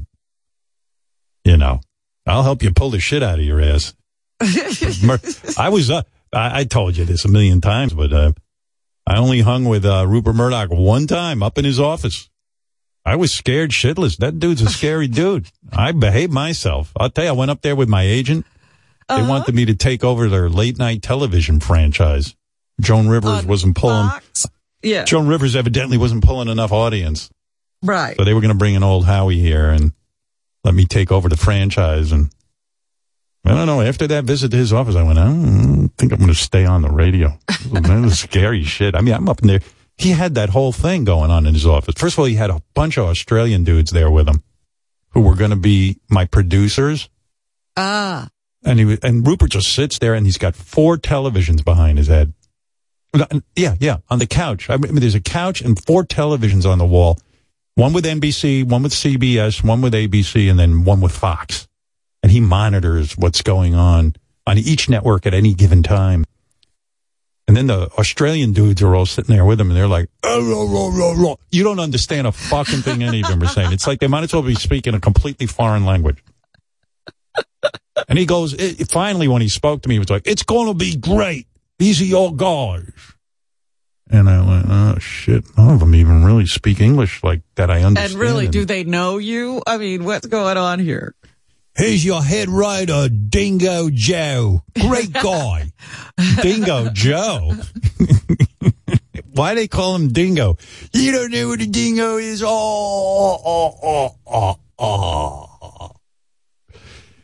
Yeah, I think I'll just stay on this stupid radio. This isn't going well. I got real nervous because I was like, you know, I got to have the Australian producer, and I got nothing against an Australian producer. When we were at America's Got Talent, I had a bunch of British people working with us, and I have no problem. But I did, these particular guys, I didn't understand what they were saying. I'm not bullshitting you. I had no fucking clue. I said to my agent, I couldn't understand a word. I said, I feel like I'm in a fucking Crocodile Dundee remake. I mean, I don't know. You know, yeah, we're going to get the Outback years. I go, okay, what am I, a pirate? Hello. And I'm like, this is going to be some late night show. Here's your showrunner, Kangaroo Ken it is. Kangaroo Ken and Dingo Joe. You know, yes. 5 weeks ago, they gave Joan Rivers this song and dance. Yeah, I was like, fuck this. Didn't like Joan's husband commit suicide after like working on that show? Yeah. I was like, fuck, man. I want to live. You know what this show needs? What's that? More boomerangs. Boomerangs. Yeah. And shrimp on the barbie. Your show needs more didgeridoos. What's that?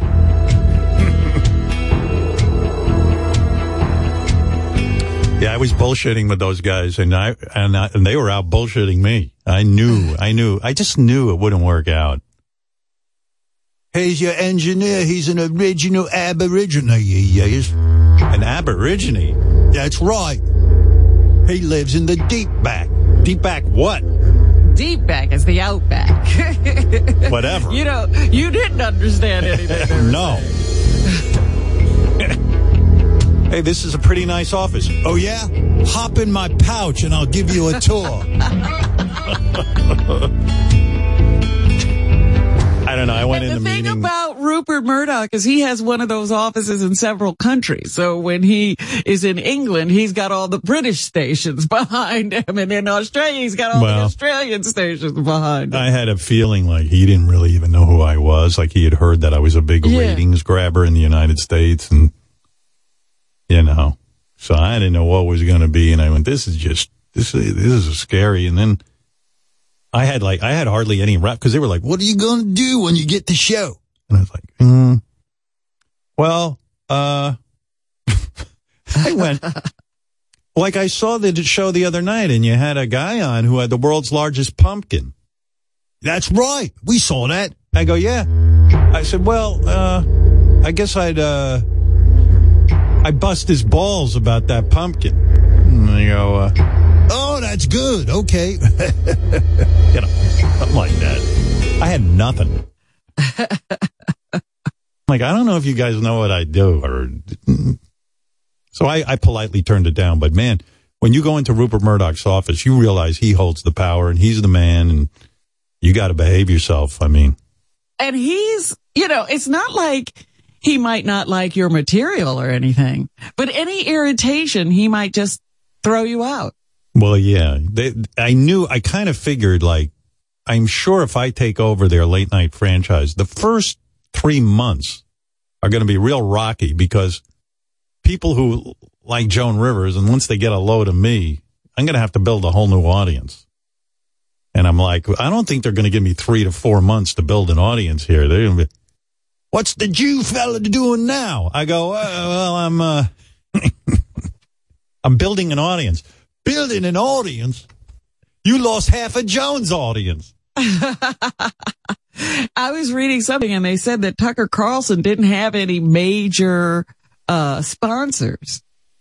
But he was so good with his 3 million strong audience at selling to... you know, the whole franchise and getting, people to pay attention and come on and do whatever else they do as a business. It had nothing to do with advertisers necessarily. It was more with that 3 million and what it could do for them when it was time to negotiate cable contracts.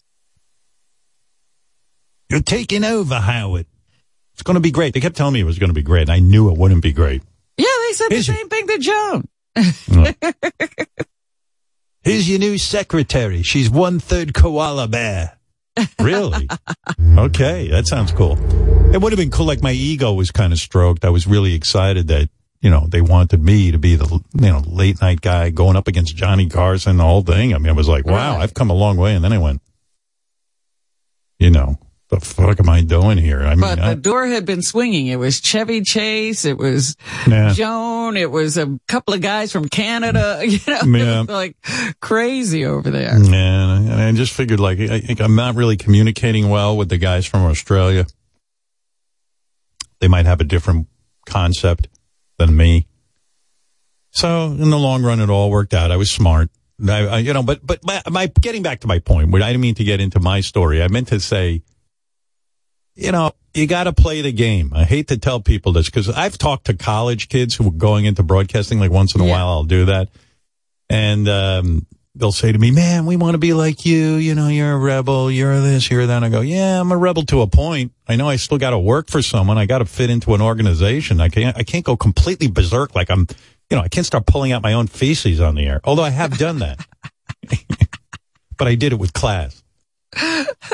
You know, so I tell the kids, you got to still play the game. You got to, you know, you got to realize you're answering to the man. We all have a boss.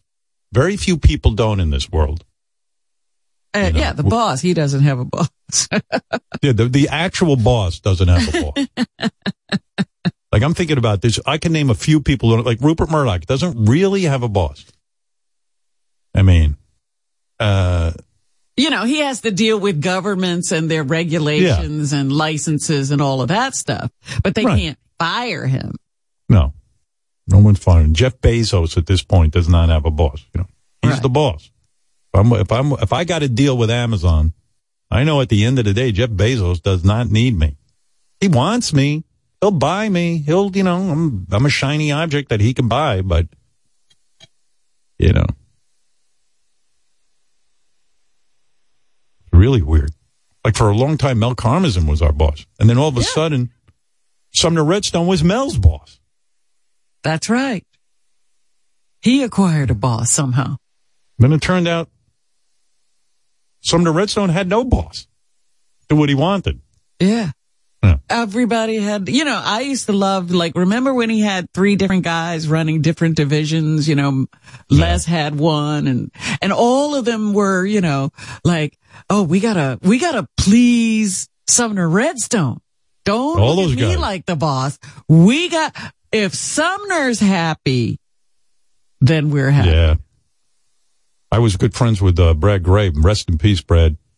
But he used to tell me he, like, once or twice a year, because he was running Paramount Studios, and you're like, man, he's the man. He's the boss. Oh, no. He had to go down and go to Sumner Redstone's dinner 2 times a year at least. And let's face it, bend over and take it in the ass. I mean, not literally.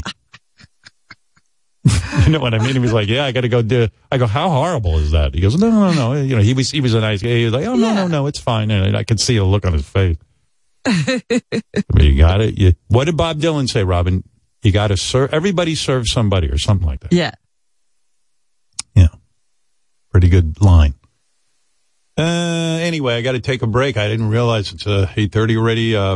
James Corden's going to come by in a little bit and going to try and celebrate his career. The guy's walking away from that late night franchise. I don't know what's going on in late night. I got to have a serious discussion with him. If you're, I'm a fan of late night television, the history of late night television. I love the behind the scenes stuff, but it's my impression that doing a late night show has just become a pain in the ass for him.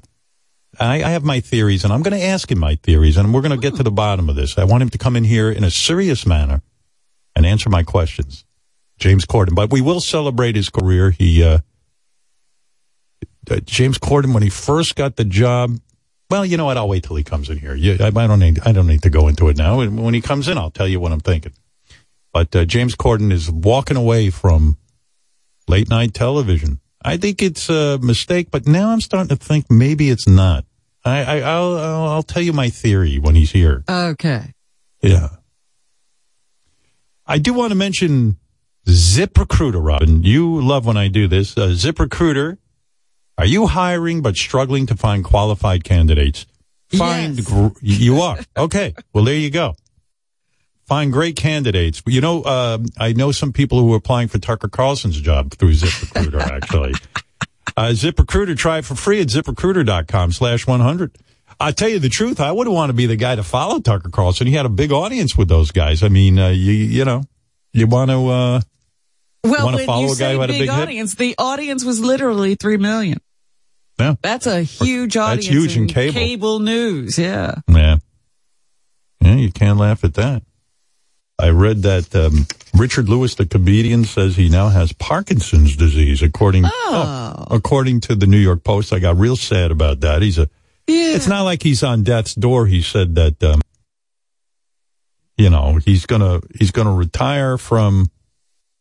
I saw the New York Post headline was Richard Lewis says I'm finished, and I thought, oh God, it must be really serious. But the headline was I'm finished. But what he was saying, because I got the clip, he's saying he's finished with stand-up, but he's going to continue working on his TV stuff with, you know, with the guy.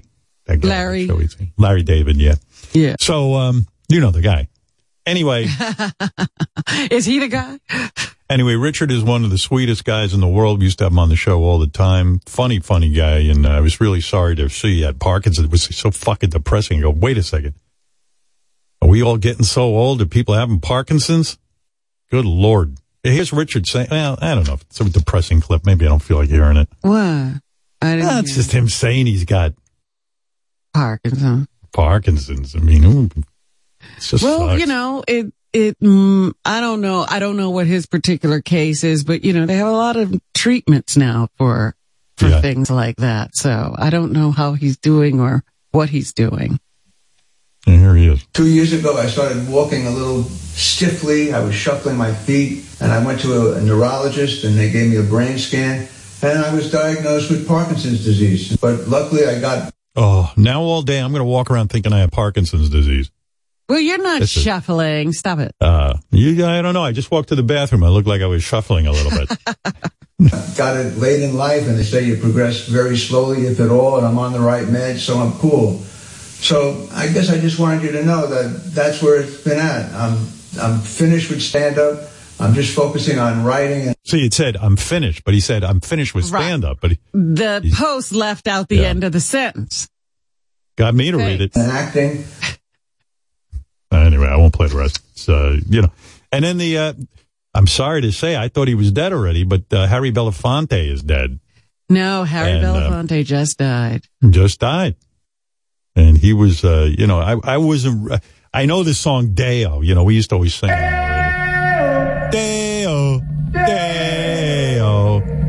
What's that line? Come, and me want to go home. There's no tone. Me want go home. Me want to go home. No, me want go home. Me want go home. Me want go home. Deo, me want go home. He doesn't even bother with all the words. But it was a big hit song for him. He didn't write that song. No. But his real name, believe it or not, was not Harry Belafonte. It was Harold George Belinfonte. Why would you change it to Belafonte? Because I guess people kept leaving out that N. Meanwhile, he got tired of adding it. The only story I have about Harry Belafonte is... I hired Gary Delabate to be my producer. Delabate? Yeah. And Gary got a letter addressed to him, Gary Belafonte. And it was delivered to our office, which was pretty funny. No one could say that fucking name. Well, there was also a character you had that was based on... Mama Luca Bubate, yeah. That's right. Yeah, that came from a Harry Belafonte song. Gary Double Latte. Gary Delabicio. Anyway, I could tell you that he was known as the King of Calypso. He brought Caribbean music to the mainstream. His biggest hit was Deo, the Banana Boat song. And, we knew this song, Mama Luca Bubate. And, shut your mouth, go away, mama, look up, boo-boo day. Right on. Thank God the Beatles came along and changed music. Well, thank God that Harry got to introduce that before the Beatles came along. Otherwise, we wouldn't be talking about it. Here's my producer, Robin, Baba Belafonte. The album was the first album to sell 1 million copies. It topped the charts for 31 weeks. And also, he won 3 Grammys, including the Lifetime Achievement Award. Was the first black performer to win an Emmy, won a Tony, was honored by the Kennedy Center, and just last year was inducted into the Rock and Roll Hall of Fame. By the way, what? You'll be pleased to know that OJ on his Twitter feed sang a little bit of Deo. Oh, come on. He was celebrating the nice long life of Harry Belafonte. Isn't it wonderful when someone has a full life, a long life? That's to be celebrated. He recognizes that that's a big achievement. Yeah, especially if you know OJ. Anyway, here's OJ with his tribute to Harry Belafonte. Deo, Deo, they like come and they want to go home. God bless Harry Belafonte. just saying. Take care. He's just saying. Daylight come and I wash my knife. You know what's nice about Harry Belafonte? His life wasn't cut short. He lived his life. You know, I'm just saying. I'm just saying. Harry Belafonte, too, big activist, always stood up for people, did a stint in the Navy. Big friend of Martin Luther King. And big friend of Martin Luther King. And all that stuff, yeah. Yeah. And let's face it, good-looking dude. A lot of charisma there. Great-looking dude, yeah. Look at you. Okay. Calm down over there. I saw him once. You were swooning. I remember that. Well, it was later in life. Oh, so what? And I was just like, wow. I mean, I looked at him like he was a monument or a statue. I didn't say anything to him. I didn't go, you know, he was waiting in the lobby of K-Rock for something. Yeah. He was looking for you, I think. And I just was like, wow, there's Harry Belafonte. Thank you, OJ, for the beautiful tribute. I just want to say daylight come and the cold never coming home. Oops. Yeah. I'm just saying. Nicole's in her grave. Nicole in her grave and she not coming home. I'm just saying. Grave-o. Daylight come and I take off in the Bronco. Grave-o. Nicole and Ron are in their grave-o. Nice tribute. Now I play the golf all day-o. Living his best life. Wow. Okay, OJ, nice tribute. Way to keep yourself out there and having people think about you. Still adding to his days. Yes. I'm just saying. I know. I'm just saying. Hey, you did your time. We get it. Everything's fine. What else? Well, who's laughing now? I'm looking at the time. I got to take a break and going to celebrate James Corden. Talk about some of the things he did in late night and what the fuck his plan must be. Now that retiring. How long is he? Is he moving right away or is he staying? What's the plan?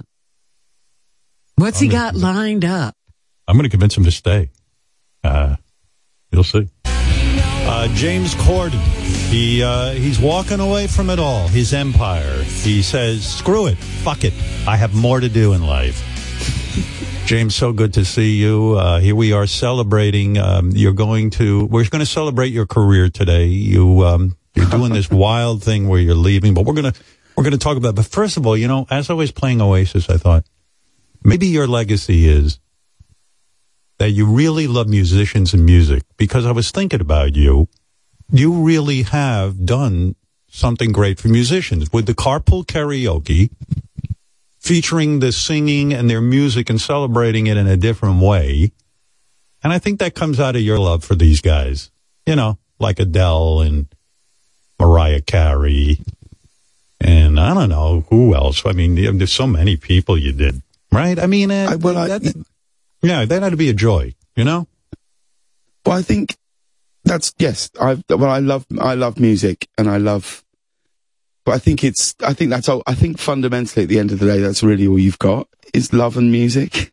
Do you know what I mean? If you're really, like my friend Jez, cause I don't want to take the credit for this. He's got a great thing where he says, he goes, if you're really, really lucky, if you are amongst the luckiest people on earth, you are born into a cocoon of love, right? By your parents and your family for about 5 years. And that's if you're lucky. He goes, and lots of people aren't. For about 5 years, you then go to school. You're sent to school. And one way or another, like physically or metaphorically, the shit gets beaten out of you. Somehow at school, you spend the next 35 years trying to prove to whatever happened to those people at school or around that time that they were wrong and look what you've achieved. And then you wake up one day and you realize that you're decaying with every passing hour and you're going to die. And he goes, and fundamentally, all you've got is love and music, and that's it. And and he says that all the time. Thank you for saying it. I think that sums it up perfectly. That is life. Mm. Maybe you're happy for those first, but I remember being happy at 5 for like a second. And then school just beat the shit. Life just beats the shit out of you. And I remember the only thing, like in high school, it was like the Beatles and the Stones and sitting in my room listening to music. It really was the salvation. Well, I also think it's why we have such an intimate relationship with musicians and artists. Like you, I'm sure, as I have been fortunate enough to be out publicly with artists who mean a great deal to people. And look, you've been famous for decades and you are beloved and people adore you and they love you, but there is a difference in the way that people behave with musicians or how they behave with actors, broadcasters, presenters, hosts, comedians, anyone, because there is a personal connection that happens with music and songs where fundamentally it feels like sometimes I think like those songs are there with you in your most private moments. It feels like sometimes you've had a feeling where you think, well, this is particular to me. No one's ever felt the way I feel right now. And then you put on a song by someone who maybe passed away 100 years ago. And it's like they reach out a hand and go, no, I know exactly how you feel. And that's why there is a thing with people and musicians which can become, you always see like musicians and artists have this kind of sometimes these huge security things. And you're like, no, I get it. Because people go, no, they get me and they understand me and they know me and I know them. And it's a different thing. And I've always considered it a great privilege to be around any musician because I really hold them in such high regard because I think you really are shedding such an amount of yourself. It's the same as any artist really, painter, sculpture, anyone. Essentially you are taking off your clothes and going, well, this is who I am, this is how I feel, which I don't always think is the way. In fact, actors are one step further removed from that where they're going, you won't see who I am, I'm going to play somebody else, That is such a heavy thought. I've always said musicians have a different fame than any famous person. They're on a different level. They touch people a different way. And you're right. I see the difference. And and concerts are like going to church. I mean, it is a universal that's exactly what thing. It is. Yeah. And haven't you found... Yeah, Prince. Go ahead. We are gathered here today to celebrate this thing called life. I mean, that is like, is there a greater embodiment of an artist who essentially took his fan base and these people and I'm one of them. Like I was a fully signed up member of the New Power Generation when I was at school. Like this is an artist who just made people be like, oh my God, he's there. It is. It's a church-like experience. It's extraordinary. I mean, go walking down, when we shot that Carpool Karaoke with Paul McCartney, walking down Penny Lane and going in the barbershop and all those things was the most surreal experience. Like, cause obviously when you're filming stuff, you're so conscious of like, are we getting enough stuff? Is this fun? Is this working? Will this be in the edit? What do I need to, You're trying to always think about those things. But like, I'd heard the phrase that when people say, oh, and traffic just stopped. And I'd never seen it. I'd never seen it without the police or an ambulance or a fire truck going stop.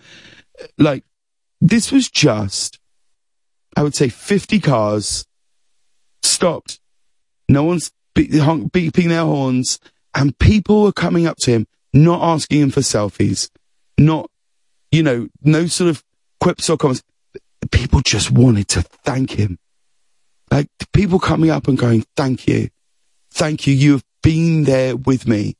You know, there's a guy, I think it's even in the finished carpet, where the only thing he can say is, we played your music at my brother's funeral. And it's like, you were there with me. It is an extraordinary, it's an extraordinary fame that those people have. Which I admire and I have sympathy for in equal measure, really. Yeah, they're like, I wrote a paper in high school about how the Beatles were like prophets, but I meant in a religious sense. Like, to me, music touched me more than religion. And I had a lot of religious training, and it never meant a thing to me. I didn't even relate to it.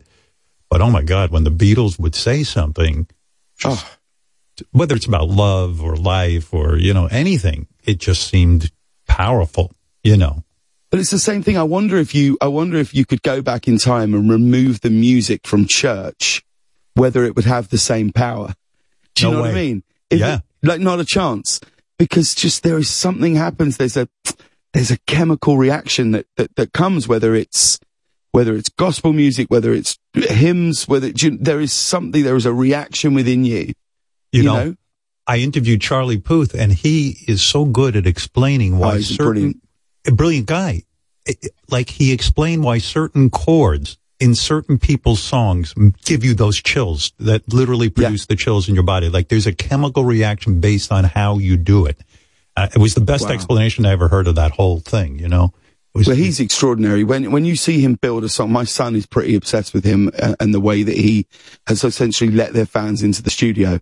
And seeing him, like, build a song, my son is just like, he's enthralled by it, and I get it. It's incredible. I'm just in awe of anybody that has that talent to be like, no, I can make you feel like this, and you're like, oh wow, you did, you know. And because you've become friends, you know, as a result of doing, I know you knew Adele, for example, for a long time, and you have a personal friendship with her, and like Harry Styles, you become friendly with him. You went on vacation. I could probably do a whole show with you on just with that vacation and what it was like to go on vacation with Harry Styles, because to me it would be just surreal. I would see that as a lot of pressure, but I'll come back to that in a minute. But the funny thing is that, and tell me if I'm right about this, musicians have such a different kind of fame that they're so insulated. In other words, like you said, even actors, you got to go on a movie set and behave a certain way because you're working with a director and you're working with other actors. Musicians are totally insulated. They create their own world. They go on tour. They play by their own rules. They don't really have to come into reality at all if they don't want to. So even the behavior becomes sometimes bizarre, or sometimes it's just such a weird reality they live in because they actually don't have to answer to anybody. You know what I'm talking about? I do. I think there's a really interesting, Chris Martin tells a story where, which I can't, it was in one of the kind of profiles about the band. And when they were on tour, I think this is right, they were on tour in America supporting U2, and the song Yellow was kind of really blowing up at home. Like, I think it had gone from, in the days where you'd go from, it was 35 in the charts to 17 to 9 to 3, you know? And they would suddenly be moved up the bill in different festivals that they were playing that summer. And so they're supporting U2. And Chris says, he said to Bono, he said, I feel like things are starting to change for our band, and I think when we get home, it's going to feel a bit different. Have you got any advice?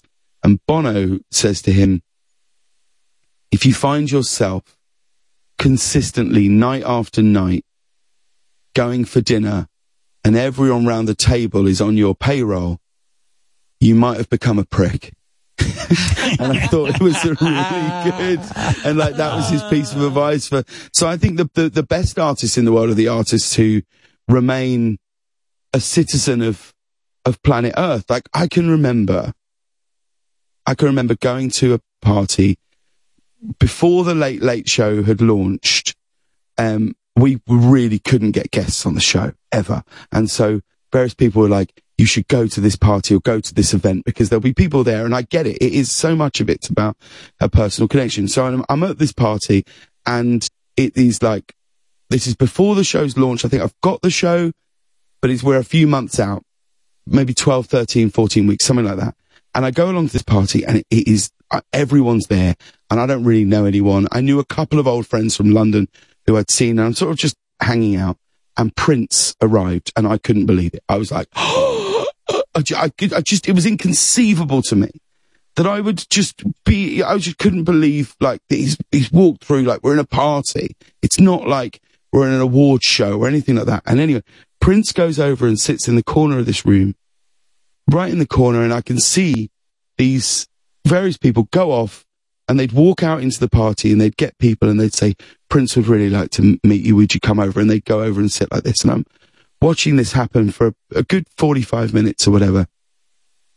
And then I look to the middle of the dance floor and Paul McCartney is pogoing in the middle of the dance floor with his daughter Stella. And I just thought, what's the difference here where this is two people who, which any room they are ever in, are the most famous, iconic artists. There is not a room in the world that these two artists are not at the top of the tree. And one is in the corner, almost felt like he was trying to hide from the party. And one is just dancing in the middle. And I said this to Paul once. I said, I'll never forget it. And I said, what do you think that is? What's the difference? And Paul said, you've got to remain a citizen of planet Earth. He said, you can't. He said, you've got to remain a person. He said, you've got to understand that there's a tax on this phenomenal life. And that is going to be people stopping you, maybe harassing you, all those things. But once a week, twice a week, you can't be going through kitchens of hotels. And he wasn't saying this to me like this would ever be my life. He was just saying, you know, when I'm in London, I walk to the same coffee shop. And he said, and actually what you find is if you can't still start doing things at the same time every week, lots of people, most people do things the same time every week. They get the shopping on a Thursday. This is where they go for, get their breakfast. So you start, and you become less of a, oh my God. He said for the first few weeks, and he said it starts, and he was like, that's the most important thing to do to remain. And I do.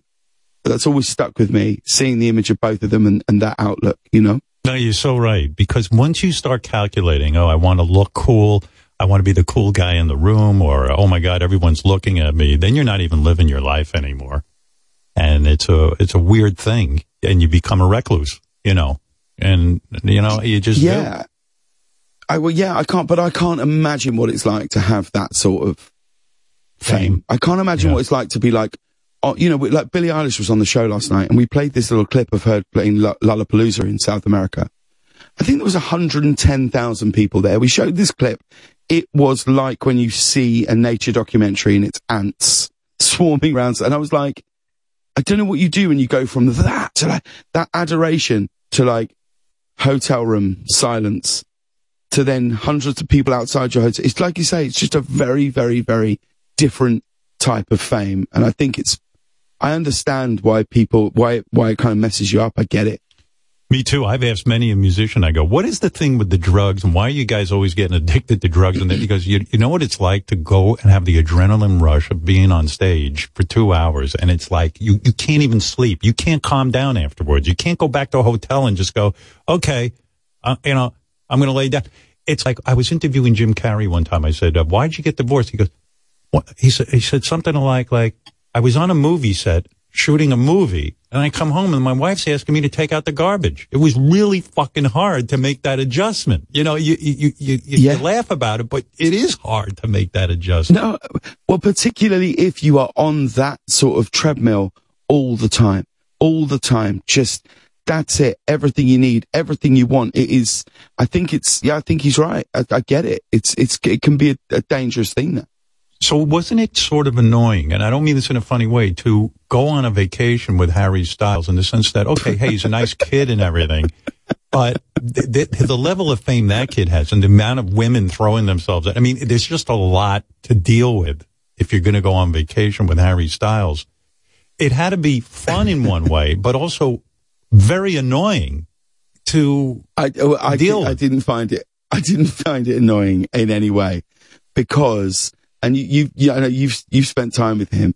There is, like, this will sound like I'm giving some sort of faux answer, I promise you. I promise you this is the absolute truth. He is so, I just think he's so special as a human that actually you don't have any of those feelings, because no bit of him, like, there is someone who wants to embrace the world that they're living in to the absolute best that he can. And you never ever feel like that. When we went on, we've been on a couple of like vacations and stuff, and when we went on this one vacation, I made this pact where I said, I am only going to eat when you eat, right? I'm going to work out when you work out, and I'm going to eat when you eat, and I'm going to eat what you eat. And I think it's going to have a really positive impact on me. He was like, okay. I lasted like 36 hours and I was like, no, I'm out. Why did you lose that? Why did you lose it? Because I just, once I've had a drink, I'm like, should we get some fries? You know, and I'm on holiday. I'm on vacation. And where did you go on vacation with Harry Styles? Like, what's memorable to you? Like, where did you go? We went to around St. Bart's, Bahamas, Bart's, around that sort of Grenadines, that kind of vibe. It was glorious. It was amazing. It was a really great trip. Yeah, it was New Year's Eve. We had a big New Year's. It was great. Yeah, I just, this may be maybe it's a question. I'll admit my own reality. Sometimes I don't like being with people that famous because I feel inconsequential. I'm one of those guys that likes to be the most famous guy in the room. Fame for me meant, oh my God, fame was everything for me. I felt invisible before I became famous. I never knock fame. I think it's a wonderful privilege to have. It gave me an identity. And sometimes it is difficult. Like, I don't know that I do well going away with Harry Styles and everybody in the fucking resort is coming up and screaming his name. You know what I'm saying? Do you ever deal with that? I think it's quite good for me. I think it's good. Humble, I think any time you can have a little bit of humbling is great. So I want no humbling. I don't want any. No, I'm pro. I got enough humbling in my head. I'm pro humbling. So when someone comes up and this has happened quite a few times, and I genuinely, I'm like, I get it. This is arguably the most famous man on the, or, you know, desirable famous man on the planet right now. And so people come up and they go, oh my God, will you take a photo? Can you take a photo? And I take the photo. I go, of course. And then you're taking the photo. Yeah. Then they just go, oh, hi. And then they take the photo and I go, you look great. And that's it. And I hand it. I think it's very, very good. I think it's a positive thing in your life. I do. You are so much healthier than I am, because when I've been with people where they go, hey, yeah, take the picture of us. And I go, I'm not fucking taking your picture. I've worked a long time in this business.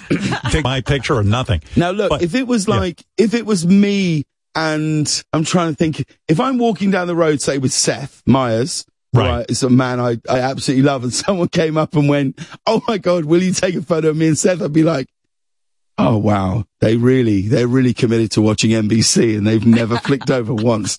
That would be horrible. I think when you're with Harry Styles, but if you're with, like, let's say you're out with Bruce Springsteen, right, who I know you know very well, and someone says, will you take a photo of me and Bruce? Like, I think you have to go, yeah, I get it. Well, like, for example, I've known Jimmy Kimmel a long time, and Jimmy, there was no question when Jimmy and I would walk around when I first knew him, they weren't even paid attention to Jimmy. I mean, always me. And I liked it. I liked that it kept him humble. And then as he became more and more popular in his show, as you say, he started to get guests and things like that. There'd be times I'm walking with him, people were like looking at him and ignoring me, and I did not like it. I don't like it. I say, wait a second, I'm not walking with. But that I get, anymore. That I understand, right, because you're on the same curve of the clock. That's whereas right. Actually, I think artists, you're just in a different time zone. Do you know what I mean? Maybe you're right. Like you and Jimmy Kimmel, you're between 9 and 12, and actually, artists are like 3 to 6. You know, James, I will yell at people. Say that's Jimmy Kimmel. I'm Howard Stern. Now you stop looking at him. I mean, that's it. I come right out with it. You know, when we're talking about this musician aspect of your life and what you did with the show and all the success you've had, you said there's a couple that have gotten away from you. And the one person you always mention is Paul Simon. And me too. I've always wanted to interview Paul Simon. To me, what a great songwriter. If his music isn't the greatest, I adore him. And for me, the reason that we wanted to, that I really, really wanted to do it is my experience of, my first or earliest experience of like singing in a car. So we always used to go on a holiday, me, my sisters, my mum and dad. We used to go on vacation to a trailer in Bournemouth, which is on the south coast of the UK. This was not a great holiday. We'd be on a trailer on a farm. And one year we went for 2 weeks and it rained, torrential rain. And on day 10, my mum said, we're going to go home. And the next thing she said to my dad, next year, and all my friends, everybody used to go abroad. By this point, people had started going abroad in Europe and these other things. Next year, we're going abroad. So we then would drive. So we drive from our house to the coast, which was about 3 hours. We'd then go overnight or the whole day on a ferry. You park the car at the ferry, and then we drive 9 or 11-ish hours to the south of France. It sounds horrible. There. Well, and in many ways, you would say it was. However, they are some of my most joyous memories, and an overwhelming memory of this was my dad, who was used to be a musician in the Royal Air Force. His dad was a musician. And he would play us this music. And the particular album of those road trips was Graceland. My mum would just be asleep, and the four of us would just sing every single word. And there are lyrics on Graceland, and obviously all of his music. But for me, that album, I think, might be perfect. And there's one song, that song Gumboots, where he's got a lyric where he says, "You don't feel you could love me, but I feel you could," which I think sums up how any sort of stereotypically unattractive boy at the age of 14 or 15 feels about every girl at their school at the time. You don't feel you could love me, but I feel you could. It's so optimistic. And what's so brilliant about it is we've all lived that. We've all lived that. And he sums it up in one sentence. One line. Right. One line. Who hasn't said that to God? When they've said, I like you, but as a friend, you say, you don't feel you could love me, but I feel you could. And so I had this idea where I was like, I would just give anything to drive around in a car with Paul Simon. And I had this idea that I would maybe try and surprise my mum and dad and my sisters, and that we'd all get in this car and sing this song. But, Paul, like you say, he's difficult. He's hard to get. He's hard to get, and as he should be, Yeah, I ran into a bathroom in a restaurant, and I'm thinking, I'll just leave him alone, so that maybe he'll come on my show and think, hey, this guy's pretty cool. He likes, that was my strategy. Yeah. But of course, I leave people alone, and next thing you know, they don't come on the show. I tried a couple of times to get him on. I thought it would be awesome. Paul would love to come on, but Howard ignored him in a bathroom, and he's never... Yeah, right. Yeah. Howard was a real asshole. It's unbelievable. When you were doing carpool karaoke all these years, were you annoyed... Wouldn't you have preferred if the artist would just start singing when you're in the car? In other words, you put on the music on the radio, and then let's say Adele's song comes on. You had a lot of times, even with Mariah Carey, you have to sit there and sing in order to get them to sing. Didn't she just want to say to them, listen, you fucking knuckleheads, I'm in the car. I don't really want to sing with you. But I do though. No, because that's the thrill of it for me. Outside of it being filmed, the thrill of it for me is like when you're in the car with,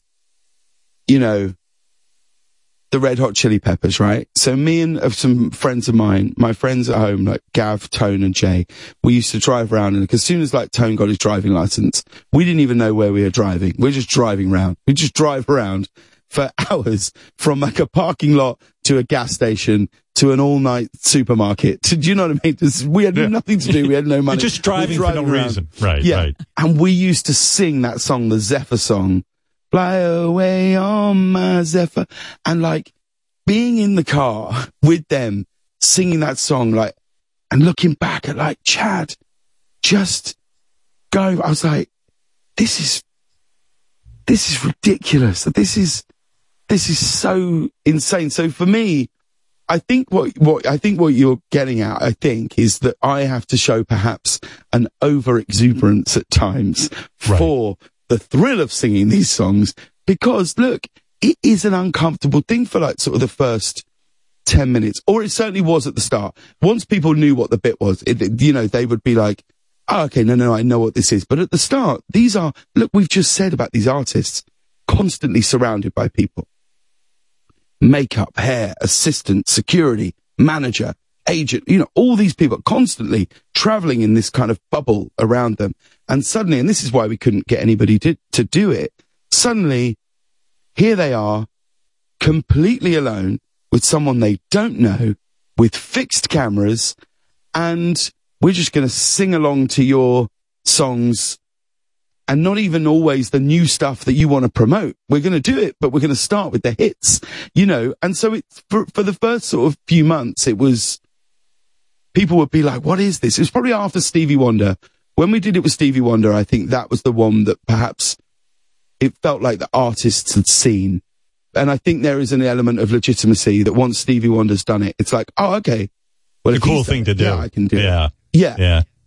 I like Stevie picked up the phone and called your wife and saying, I just called to say I love you. And you started, you got emotional because it's crazy, because you're sitting there and these guys are my heroes, and now they're on a TV show with me and they're being kind to me. You just can't even believe it. I mean, you talk about the Red Hot Chili Peppers. When I had them on, I was thinking, with my feelings about them, first of all, Flea is probably, maybe the top three bass players in the world. I mean, the guys. Without question. And I would say potential, top three bass players in the world. But also, when you go and see him live, his element of performance, the charisma. How many, go and watch like Queen and John Deacon in Queen, who I think is equal, is up there too, didn't need to perform because Freddie Mercury's their frontman, And this isn't like, and he would just roll along with it.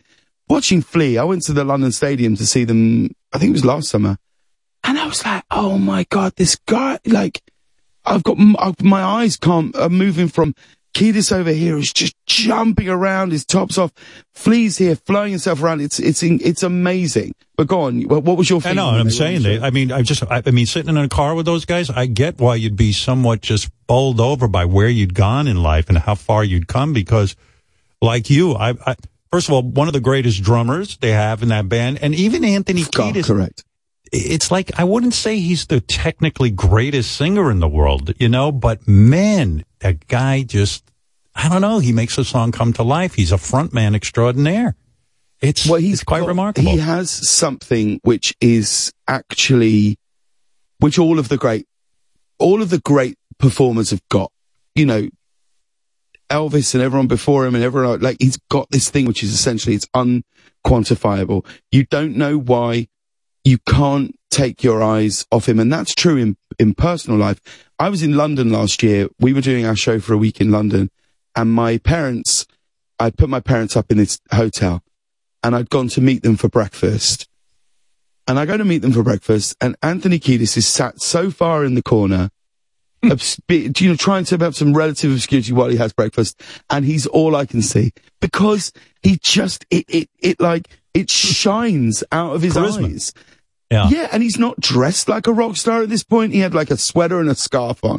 It's not like, and yet it just you're right. It's just, you're like, oh my God, to be that. What about James? What about the Stones? Did they ever do anything with you? I don't recall. We never got the Stones. I tried very hard. Yeah. I tried, and I had a long, I had a, we had a, I don't think he'd mind me saying this. We had a, it doesn't matter if he does, I finish tomorrow. I'm not trying to book him after that. So we, go for it. Now's your time. It's not really a big, I just don't think, I think he'd be okay. We had a long chat about it because they were putting out a record, maybe like, it might be 5, I feel like COVID's so messed with the timeline, you can't really work out when things are, but I think it was maybe 5 or so years ago, maybe 6. And I think he was under some pressure from his record label and maybe management that they were like, look, you're putting out this record. It wasn't a traditional Stones record at the time.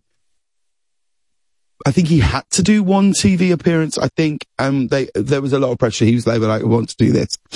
And, I mean, for me, I'd never met him before. I was like on the phone to him and I was like, hey, it's just such a weird thing when you're like, when you sort of just go, hey. I like you won't even say his name. You're like, I was on the phone to him. You're talking about Mick Jagger, I assume. But you know what I mean? Yes. You're like, hey, Mick, how's everything? And you're like, it's just it's surreal. Like, am I talking to you on the phone? And anyway, we had a long chat. And at the end of the chat, I remember saying to Sheila, who books our show, and Diana, who would book our music, they were like, how'd it go? And I went, I think we've got him. I think we had a really good chat. I explained to him how, look, this is a segment where it's not live. It's, this is edited. It's, and I was like, trust me, guys. I think we got him. And then 3 days later, it was like, yeah, no, he's not going to do it. But I get it. I understand. It's like, where did he end up going? Did you ever find out? No idea. See, I look into that stuff. Oh my God! Oh no, I didn't even cross my mind to look into that.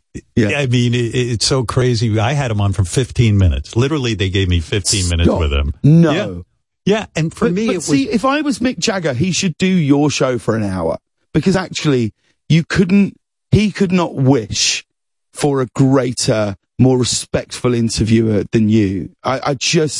It would be fascinating. I would just love to. I mean, that's how I felt about Bruce Springsteen. The guy sat with me for 2 hours. It was, and I'm going to tell you, during it, and I know what you're talking about, I was like, is this really happening right now?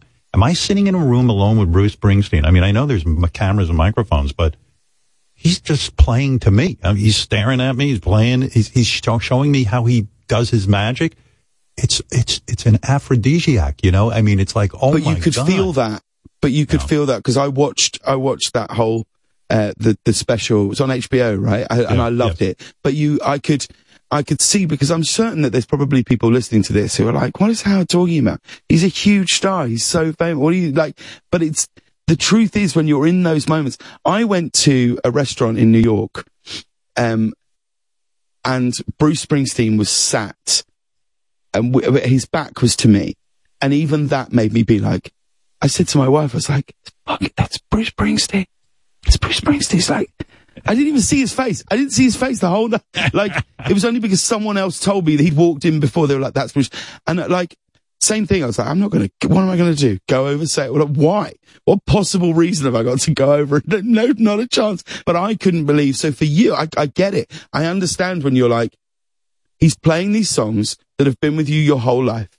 You're getting an opportunity to talk. And sometimes, I don't know if you do this, you think, well, if this was an auction prize, this would go for so much money. This is Bruce Springsteen will come to your house and he will play for you and you alone. And you'll get to ask him questions about his life. Well, I always look at it, and I'm sure you do too, that with all the years you were doing this talk show and you're featuring musicians and stuff, the overwhelming pressure is I just want them to have a good time. I really want them to walk away saying, I got my message out. I got to talk about my music. It's a tremendous pressure. It's almost like a relief when it's all over, like, oh my God, I think he had a good time. You just want them to really feel good about it, Well, I remember when we did the Carpool with Bruno Mars, who's an artist that I just really love. I mean, we're talking about great entertainers. I just think he is right up there as an artist, as a writer, performer. I just think he's incredible. And that was, and I knew that was someone where I was like, if we can get him, I know that Carpool's going to be a great time, because he's just got these hits that are, at that point, everybody was listening to Uptown Funk on the radio, and it. And I don't know if you've ever had this feeling, but when we finished, we said, oh, thanks, man, bye, see you later, that was great. All those things. I've got really down for about 3 or 4 hours where I was like, well, I'm not going to do that again. I'm never going to do that again.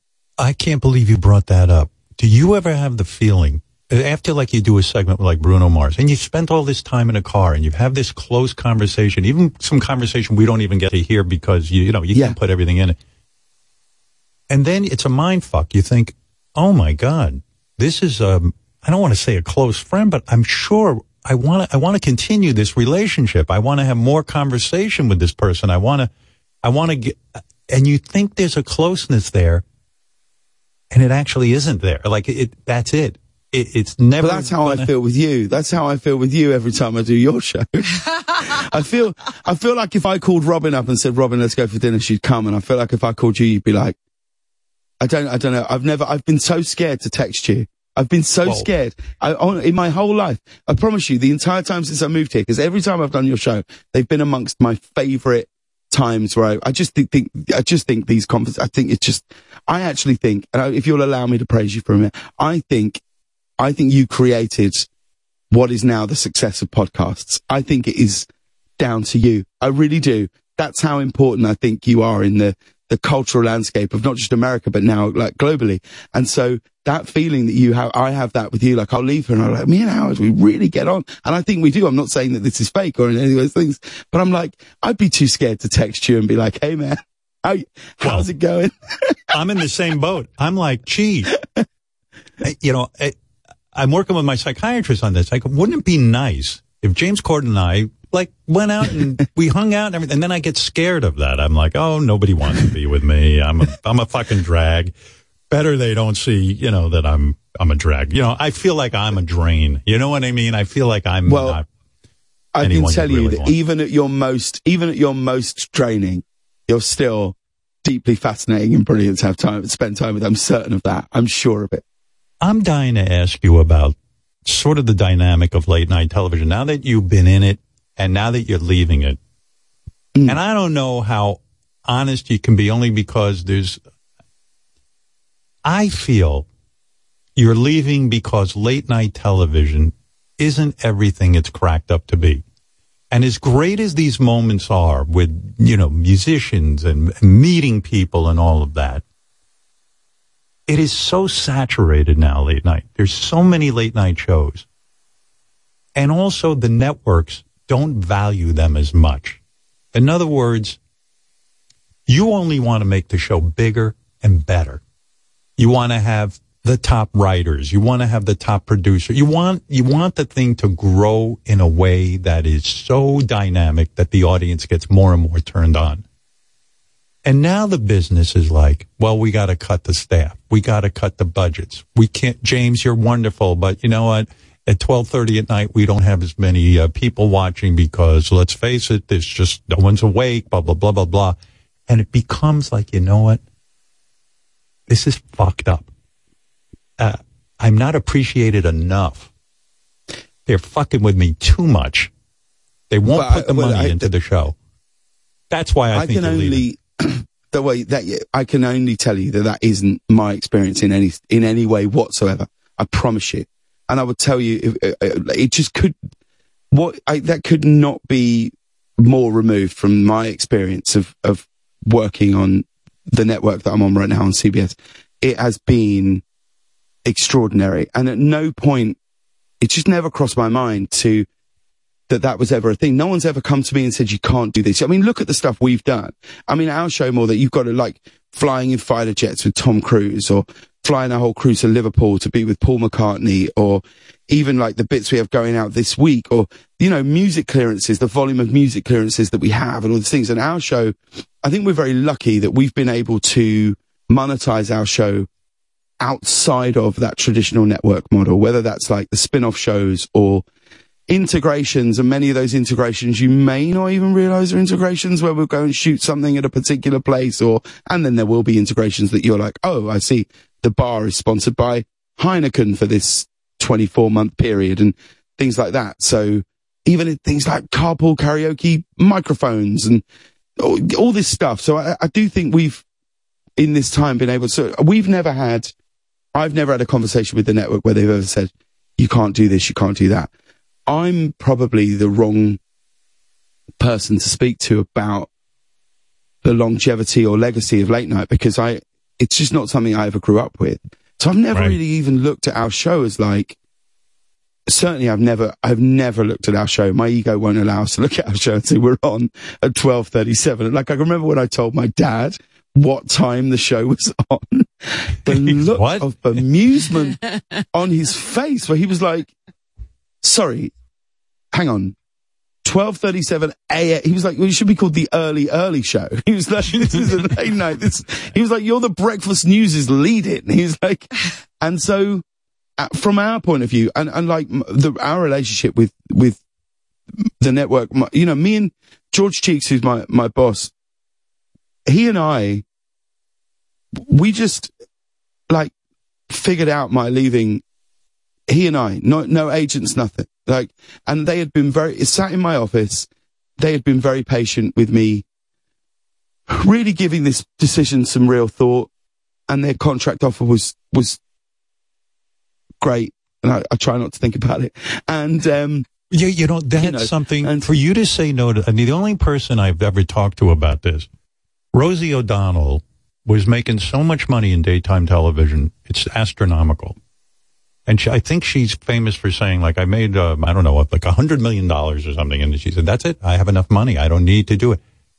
The James Corden that sat at home who, you know, didn't have a lot of money or couldn't imagine this kind of success. How do you say no to a really good financial offer? And who do you talk to? I know you go to your wife maybe, but I'm sure when you went to your agent, he goes, listen, fucker, you better take this because you know, this is an amazing amount of money. You know what I mean? But I do. I know completely what you mean. And look, that's why I try not to think about it. I try not to think about what you're turning down. Yeah. And walking, because even once we said no and we figured out, you know, we figured out what the timeline would be and how, you know, when they wanted to launch a new show and, how long could we stay on then it would be okay. And, you know, there was just a lot of but we just literally, like I say, there was never a sense of like, I've never been told. Now, the producer of the show might have been told, you, and but I don't know that. No one's ever come to me and gone, I don't think we can do this. Like, we have really just been able to fly. And, but also I think one thing I think when we came on the air, I'm certain I'll get these numbers wrong, but I think we were in like, 10 or 12 countries, and then sort of within 6 months we were in like 150-ish. Like, we've just been able to find a way to like monetize the show, so I think that has really, really helped the network. James, reportedly you were offered $50 million to stay in late night television. 50 million. Now that's a lot of money, and I would be insecure or afraid. I know there are things you want to do, and you are talented, and you've acted on TV. I mean, even your career direction wasn't a late night TV show. You know, you wanted to, you know, you do your other stuff. But that's a tremendous amount of money, and I mean, it's life changing money, and it's even for your children. I mean, it's really hard to sort of quantify it really in a way. But it's The decision to leave the show is based on so many. There's so many factors that it's pretty impossible to drill it down to one. And really, for my wife and I, we always knew, and we said this like 5 years ago. We were like, when Max, who's my eldest son, when he finishes 6th grade, that is a real moment for us where we knew, and we always felt, and I've always said that to move 14, 15, 16-year-olds around, you know, even if we went coast to coast or internationally, felt unfair. At the point when he would be forging his life of his own, you know what I mean, making friends, deeper friendships, deeper connections, it felt very, very unfair to us. So we knew that this was a decision that we would have to make, and then our daughter after that is 8, and our youngest daughter is 5. So if we were going to stay, we'd be staying in Los Angeles for 20 years. We'd be here for 20 years, and that would be it. And so that is the absolute crux of the decision, is where do we want to raise these people that we've brought into the world? And in truth, like, my family... And I think this might resonate with you, but like my family has walked to the beat of my drum for like 12, 13 years now, right? Where, you know, I'm going to do a play in New York. I'm going to shoot this over here. I'm going to be gone for a bit and do, you know, and really for us, it was like, where do we want to raise our children? There are people at home who are getting older, and we really felt that during COVID. And I think everybody felt that's not even if your family were 2 states away, you felt it. You felt cut off from everybody. And there was a couple of health things that came along that made us just feel like there are too many signs here telling us to go home. And so, look, if I allow myself to think about the financial aspects of walking away from this, it makes my chest tight, because I get it. Why would you do such a thing? But then the truth is, time with my parents, to be able to call my dad on a Thursday and go, what are you doing today? And he say nothing. And I say, do you want to go for lunch? That is a feeling that I'll just never, ever, ever get back. And one day the time's going to come, and it's not up to us when that is or when we choose it. But the phone's going to ring, and that option's not going to be there anymore. And to have missed out on those moments in exchange for money doesn't feel like a good decision. And I'm so aware of time. I feel like time is playing tricks on me in a way that I am deeply uncomfortable with. I feel like my son learned to ride a bike yesterday, you know? Right. And I just feel like it is a feeling of going, we've got to, if we don't jump now, and if not now, when? And that's really what it came down to. So I think if you make it, well, the money, of course, the relevance, the status, like there is something so brilliant about being a late night talk show host, which is you're always at the table. Do you know what I mean? Something can happen in the news. You do something, you're back. That sort of feeling of relevance, like it is a lot to walk away from. And I understand, I completely get why people stick around in this job for 15, 20, 25 years. I get it. It is the best job I've ever had and probably ever will have, because I just love it. I love doing it.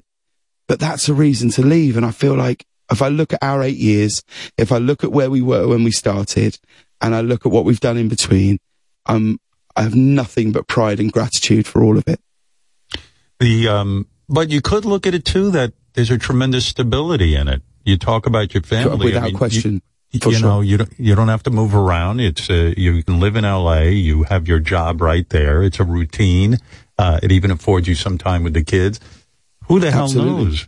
It's a tough, man. I can't imagine that decision-making process. And I do admire life. You. It's like, this is it. You've got to, what a luxury. My dad, my uncles, my cousins, my friends have absolutely, they cannot enforce change in their life, so, right? What's your fantasy? But what's your fantasy? Let's say, okay, so the show's ending this week. The last show will be Thursday tomorrow. Or Friday morning, however you want to look at it. Right, yeah. Tomorrow.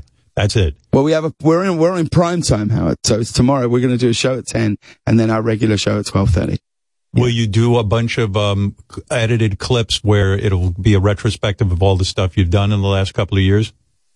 Yeah, yes, as much as you can cram into 3 minutes. Yeah. No, come on. That's my favorite thing. And it's really weird too, because I went back and did my own retrospective of your career. And man, you've done a lot of fucking routines. I love the routine you did. You did a long form sketch, which a lot of guys in late night don't do anymore, but a long form sketch where you played that clown, the evil clown on The Bachelorette. They called it Bachelorette. They get the clown from it. Yes. I love that sketch. I think, you know, like I think a retrospective to celebrate everything you got to do will be really fucking dynamic. But getting back to the plan. So let me understand. You're gonna sell a house in LA, right? Yeah. And you got it on the market? Yeah. You do? Wow, this is for real. Yeah. And your wife, she's like, she never said to you, this is the wrong thing for us to do. We don't want to end up in Jack Parr land where, you know, we give up the show and then we have regret the rest of our lives or blah, blah, blah, blah, blah. She's on board with it. You pack up that, but you can't, but the thing is, you can't look at it like that. You could, because you just don't know. So you could stay on the show and you might have regret for the rest of your lives. That's you true. Just don't know. You just it's a crapshoot. This is life. This is it. Stuff's going to come. She didn't make one friend in L.A. that would keep you here. Well, you must really hate L.A. No, James. I can't tell you. I think it gets a bad rap, and I love it. I love living there. There is more creative people per square mile. It's a mecca. Under that big blue sky, and that's the thing that really I love.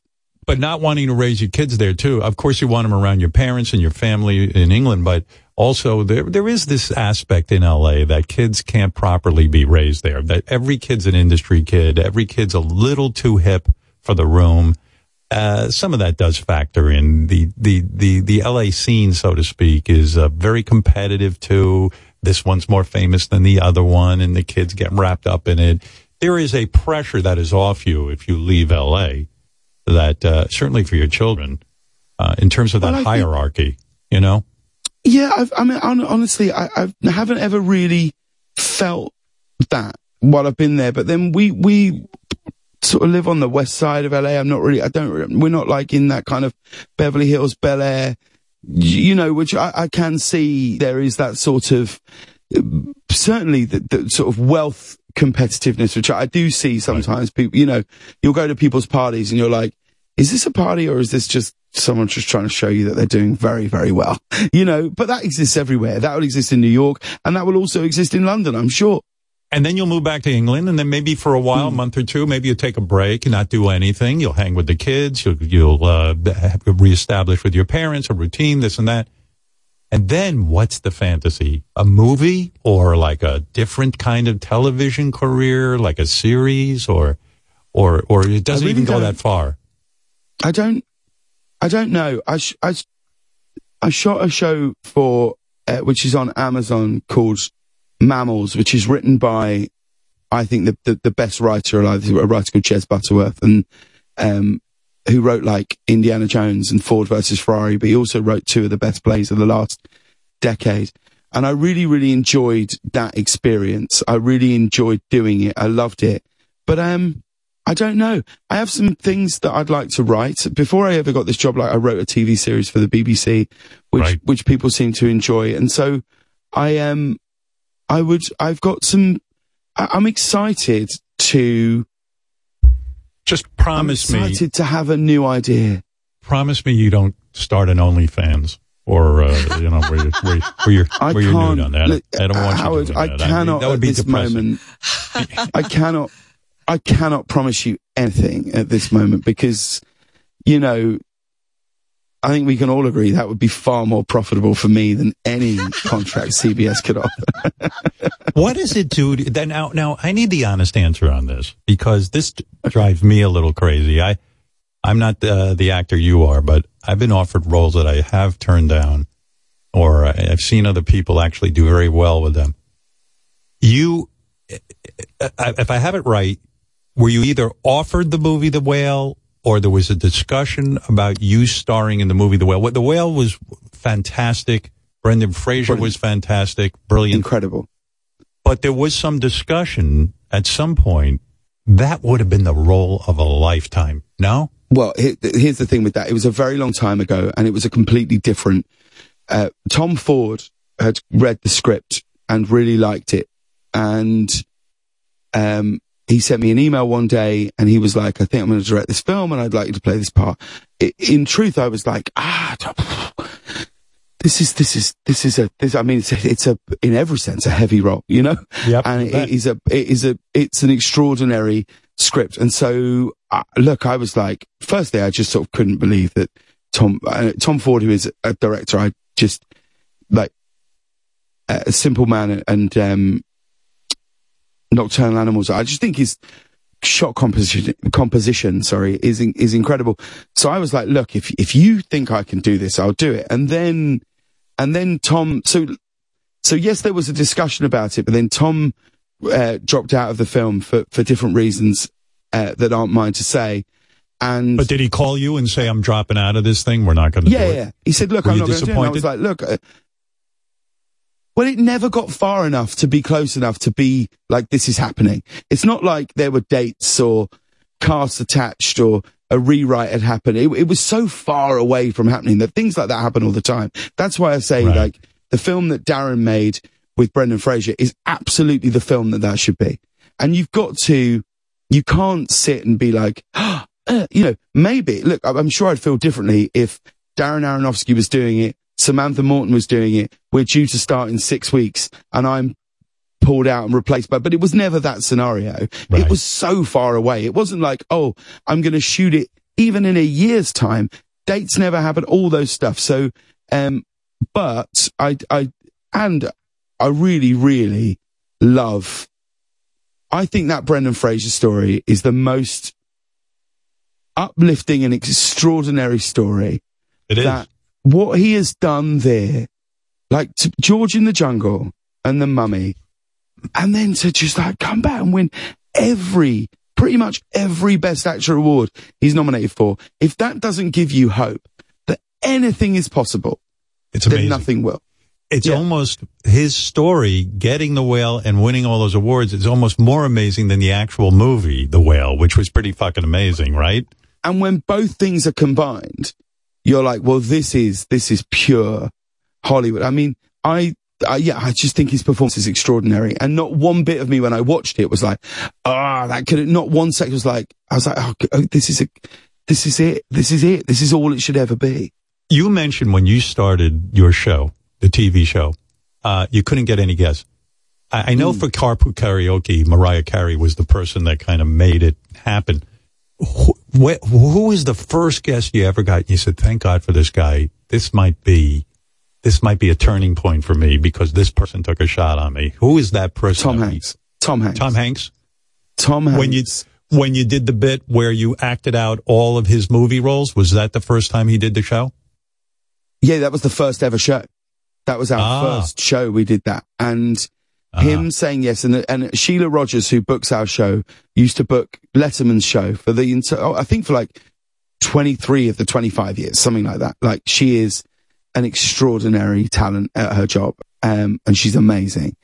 And I know that Tom Hanks had seen me in a play called The History Boys that I did in New York because he came backstage. And I did a little role in a film that his company produced called Starter for 10. And so there was it wasn't as cold a call as Sheila was making to other people. And I think Sheila was like, I think he was doing it for Sheila more than he was doing it for me, I think, such as people's love and respect for her. And I was so blown away that he would come on our first show. And then I remember walking around the roof outside of my office. This is the sort of little rooftop, and we were walking around the roof, and I was thinking, what can we do with Tom Hanks? What can we do? He's just got it was such an incredible career. He's got all these movies. What can we do? And I thought, hang on. Maybe, I wonder if we could do an entire retrospective, kind of a bit like a school play, with really quick, in front of a green screen, quick props and all these things, and recreate his film career in great 6 minutes. Yeah, we did it last night with Natalie Portman. It's still a bit we do on the show. And so, and he was a massive turning point for us. And then we had some other people come and do us favors. David Beckham was in town a week later. I think at the end of our first week or second week, we just went and did the show randomly from somebody's house. And what we were trying to do was just trying to make as much noise as we could, because we just knew that we were coming from like a real standing start. You had the booker for Letterman work. Did she ever try to get Letterman to come on the show? I don't know, actually. I think because I don't know that he's in LA very much. And also I think he never did Kimmel goes to Brooklyn, he's not done it. I'm not going to say anything about our primetime special, but yeah. Oh, look at you. Wow.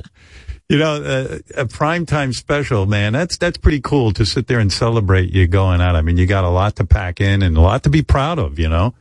I'm thinking about some... Yeah, I'm excited to... I got an idea for you. Go on.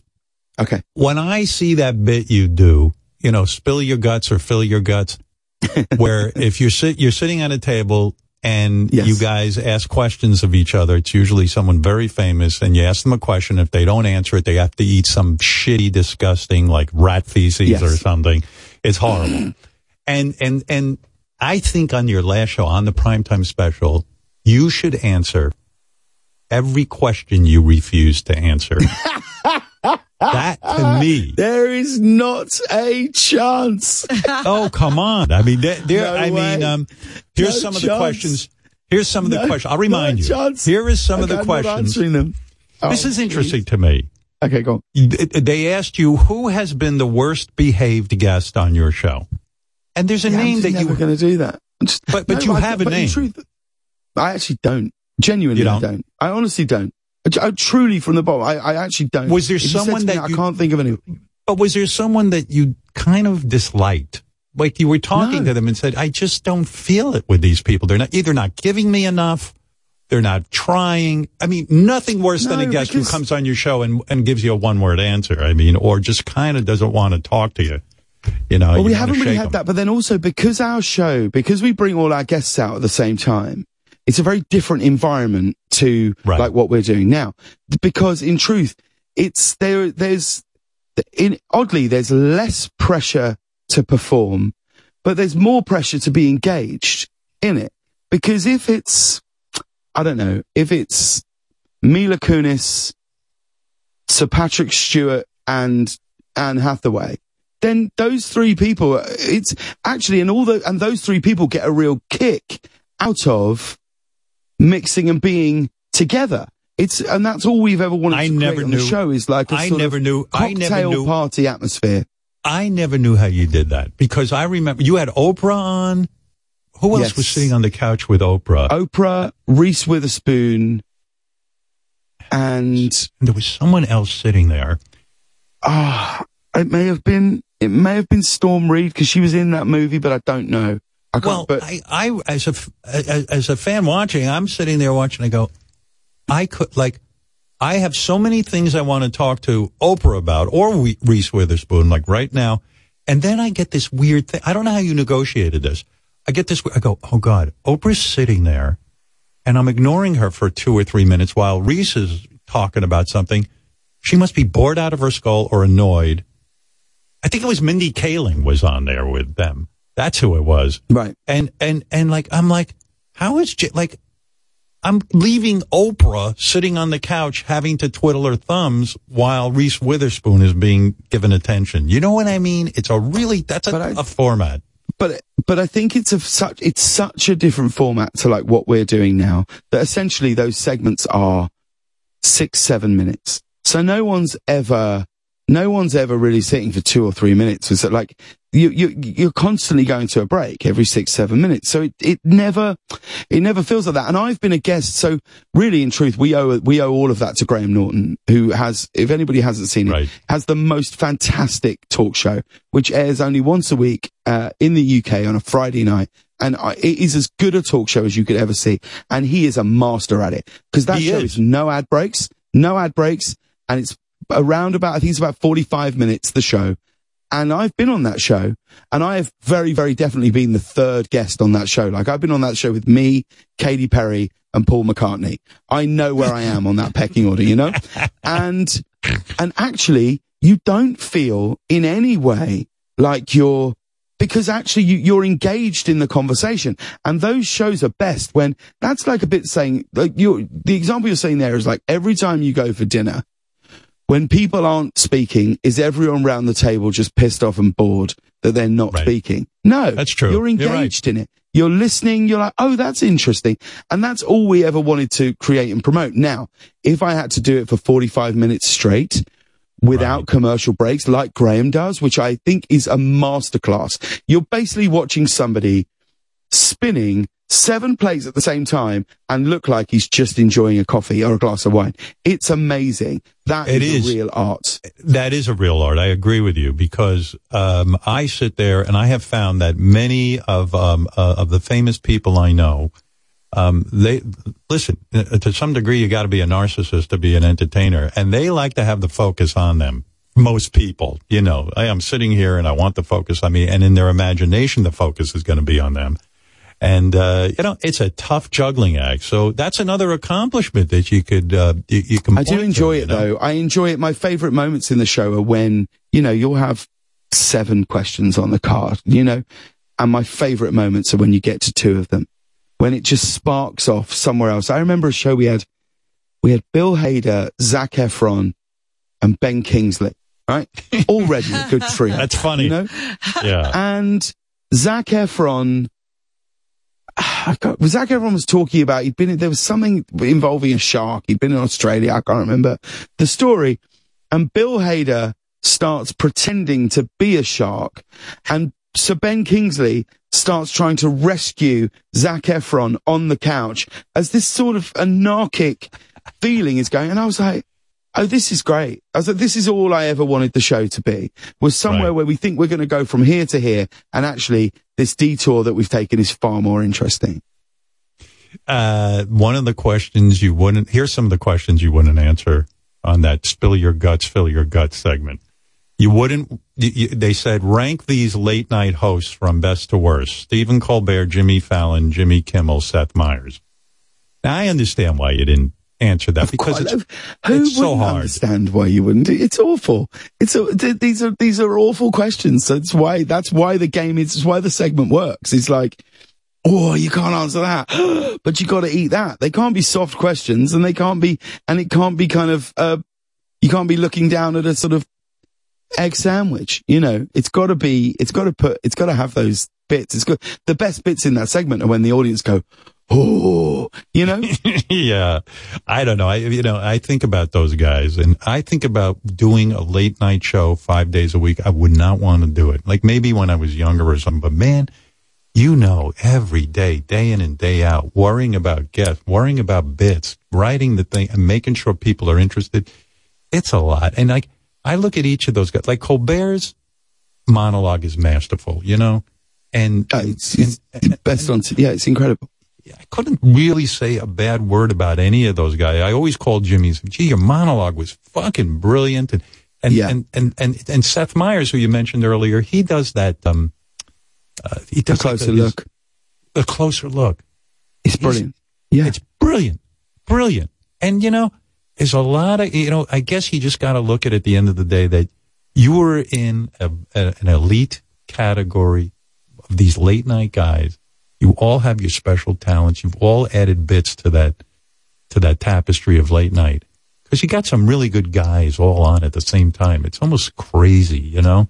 It's funny. Really, when I got the job, I read both Bill Carter's books, which is, I think, they're called Late Night Wars and on the War for Late Night, or they're great. It's the Battle for Late Night, something like that. And they're brilliant. They're great. But I'm reading these books like, you know, my wife had just given birth to Carrie, our daughter, and we were leaving in 12 weeks' time. Basically, I was leaving in 8 weeks' time, and we had to wait for 3 months for Carrie to get a passport. So they were following on. Carrie moved as my daughter when she was 12 weeks old, you know? And I'm reading these books, and I'm like, shit, this is a competitive atmosphere. Oh my God. And I'm going to have a heart attack. I was reading, like, I don't Jay Leno's hiding in a closet. Yeah, hiding in a closet, listening to calls. I was like, oh man, what have I done? I had no idea. And then, I mean, in truth, I think like, and I understand, because obviously network television's changed. It's changed. So it's so different from what it was then, where I can understand why the idea of just ranking people first, second, third, it's oh God, number one in the race. You know, remember when Leno was like number one in the late ratings and had that billboard that said number one in late night, and then Letterman bought the billboard over the road that said number three in late night. Just beautiful, perfect. And like, I was just, that's the funniest. I'll tell you one of the funniest things I thought that David Letterman said when he, and I just think it's almost a perfect, like, it's when he announced that he was stepping down, and he said, I told myself that the day I got bored of this job, a decade later, I'd retire. That's brilliant. It's just like a perfect David Letterman thing. But my point being that I've just never, there is so, now that competitive atmosphere is gone. In a way, it's like, well, we are all network TV. It's us. And I think I'm very, very fortunate that, you know, Fallon, Kimmel, Seth Colbert, these are people I've spent time with socially, personally. Everybody's been on each other's shows. Can you imagine that 20 years ago? No. I was on Kimmel's show on Monday. Seth was on my show 2 weeks ago. Jimmy Fallon and Jimmy Kimmel switched shows for a night on April Fool's, I think it was. Like, it's such a different landscape. Like, that was unheard of. It was unheard of that someone from an NBC show would go on a CBS show to promote it. Like, it's changed in immeasurable ways. Yeah, it was crazy. I had Jimmy over my home one summer, and then we called up Jimmy Fallon, said, come on over. And he was like, yeah, I'm coming right over. I love Jimmy. And I'm like, what the fuck is wrong with these two guys? I'm like, this is crazy. All right with these two guys. Yeah, you're right. I know. I go, wow, this is really evolved. They're being really good to one another. Yeah, and it's lovely. Actually, it taught me a lot, you know. Because I spent so many years caught up in the anger game of like, hey, fuck everyone else on morning radio. I'm going after them and blah, blah, blah, blah. And it's like, it's kind of nice to know some guys in the same business as you, you know? Well, it is, but I think you have to, once you realize that competition just doesn't exist. It doesn't exist. And well, it does. It does in the sense that I am sure you got annoyed when, let's say, Seth Meyers got a guest that you had been trying to get at that time, or, you know, some of that guest pecking. Very rarely, because we were pretty open from minute one, because when we got here, there's a lot of politics in shows of like, will we follow that show? And that's not just in late night. That's everything. It's the same with magazine covers, or, you know what I mean? There's this weird thing of like, well, we won't follow that guest, you know, or if they've done that show within the last 3 weeks, they won't do it. We, from minute one, were like, we knew where we were in the pecking order, you know, and we just said, like, we were painfully aware, and we just said from minute one, our mantra was, we will follow everybody. We do not care, because I think the world of following is different now, where with pre-internet, it was like, oh my God, you're going to have like, I don't know, let's The Rock, and no one's seen him for 7 months while he's been away shooting, and I'm going to get these exclusive and these stories, and he's going to tell these stories, and he's not going to tell them anywhere else. I know what The Rock's kitchen looks like. Do you know what I mean? Like, in a sense of, so that whole line is so blurred now. Like, if I want to, I can go on my phone and look back and probably watch The Rock working out, or I can see, you know, Billie Eilish in a studio, or on her way in a car somewhere. The line is so blurred now that it's so silly to even think about any of these things competitively. In a way, I get sad about that. Like, I think there was something magical about having exclusives and a short glimpse. Like, if I couldn't see The Rock at home and couldn't see that, you know, and then I get him on the show and I get this. But you're right. I took the attitude a long time ago too. Let a guest go on every single show there is, and let them come to me last, and I'll prove I can do a better job than anybody else. That was my attitude. It doesn't matter. I don't give a shit what they did on some other show. And it's a healthy attitude. It really is. Yeah, I never really saw the benefit of being like, oh, we have to be first. It never resonated with me, really. Because also, it's very easy for that not to resonate when you don't have the option, you know. So meanwhile, you might as well adopt that attitude. You know, you've done 1,200 shows of the Late Late Show. Yeah, it will be by tomorrow night, Yeah, and I guess those shows will live on YouTube and all these other platforms. It's not like these shows now go away. all those bits that you did and everything that you're proud of will be up on, you know, various social media and things. People will see it, you know? Yeah, I guess. Yeah. Yeah. Yeah. Yeah. I guess. When you did the whole thing with Paul McCartney, did you guys get together afterwards, like ever, and get together for dinner? Like, did you start to socialize? We've not socialized hugely. I have seen him at things, and he's incredible. He actually came back to the show and did a bit, I think, a few months after that. But he's someone I'm so in awe of him. Yeah, I'm so, too. I try and play it cool. Right. But I'm never quite, it's only really, there's a handful of, you know, musicians, Premier League, like my football team, the soccer team, as you'd call it, West Ham United. I always, if I meet like, you know, sounds like, if I were like the first time I met Aaron Cresswell, I was like, hi Aaron, you know, like, and so with Paul, no, we've never been for dinner or any of those things, but he's nothing but lovely to me and gracious to me always. Yeah, no, we've had him on the show many times, and then I try to make that move. I go, hey Paul, you know, you should come on over and we'll have dinner, and then I go, oh, fuck. This is stupid. I can't invite Paul McCartney. It's too weird. But also, can you imagine the pressure? Can you imagine the pressure of getting a text from Paul McCartney saying, I'm on my way?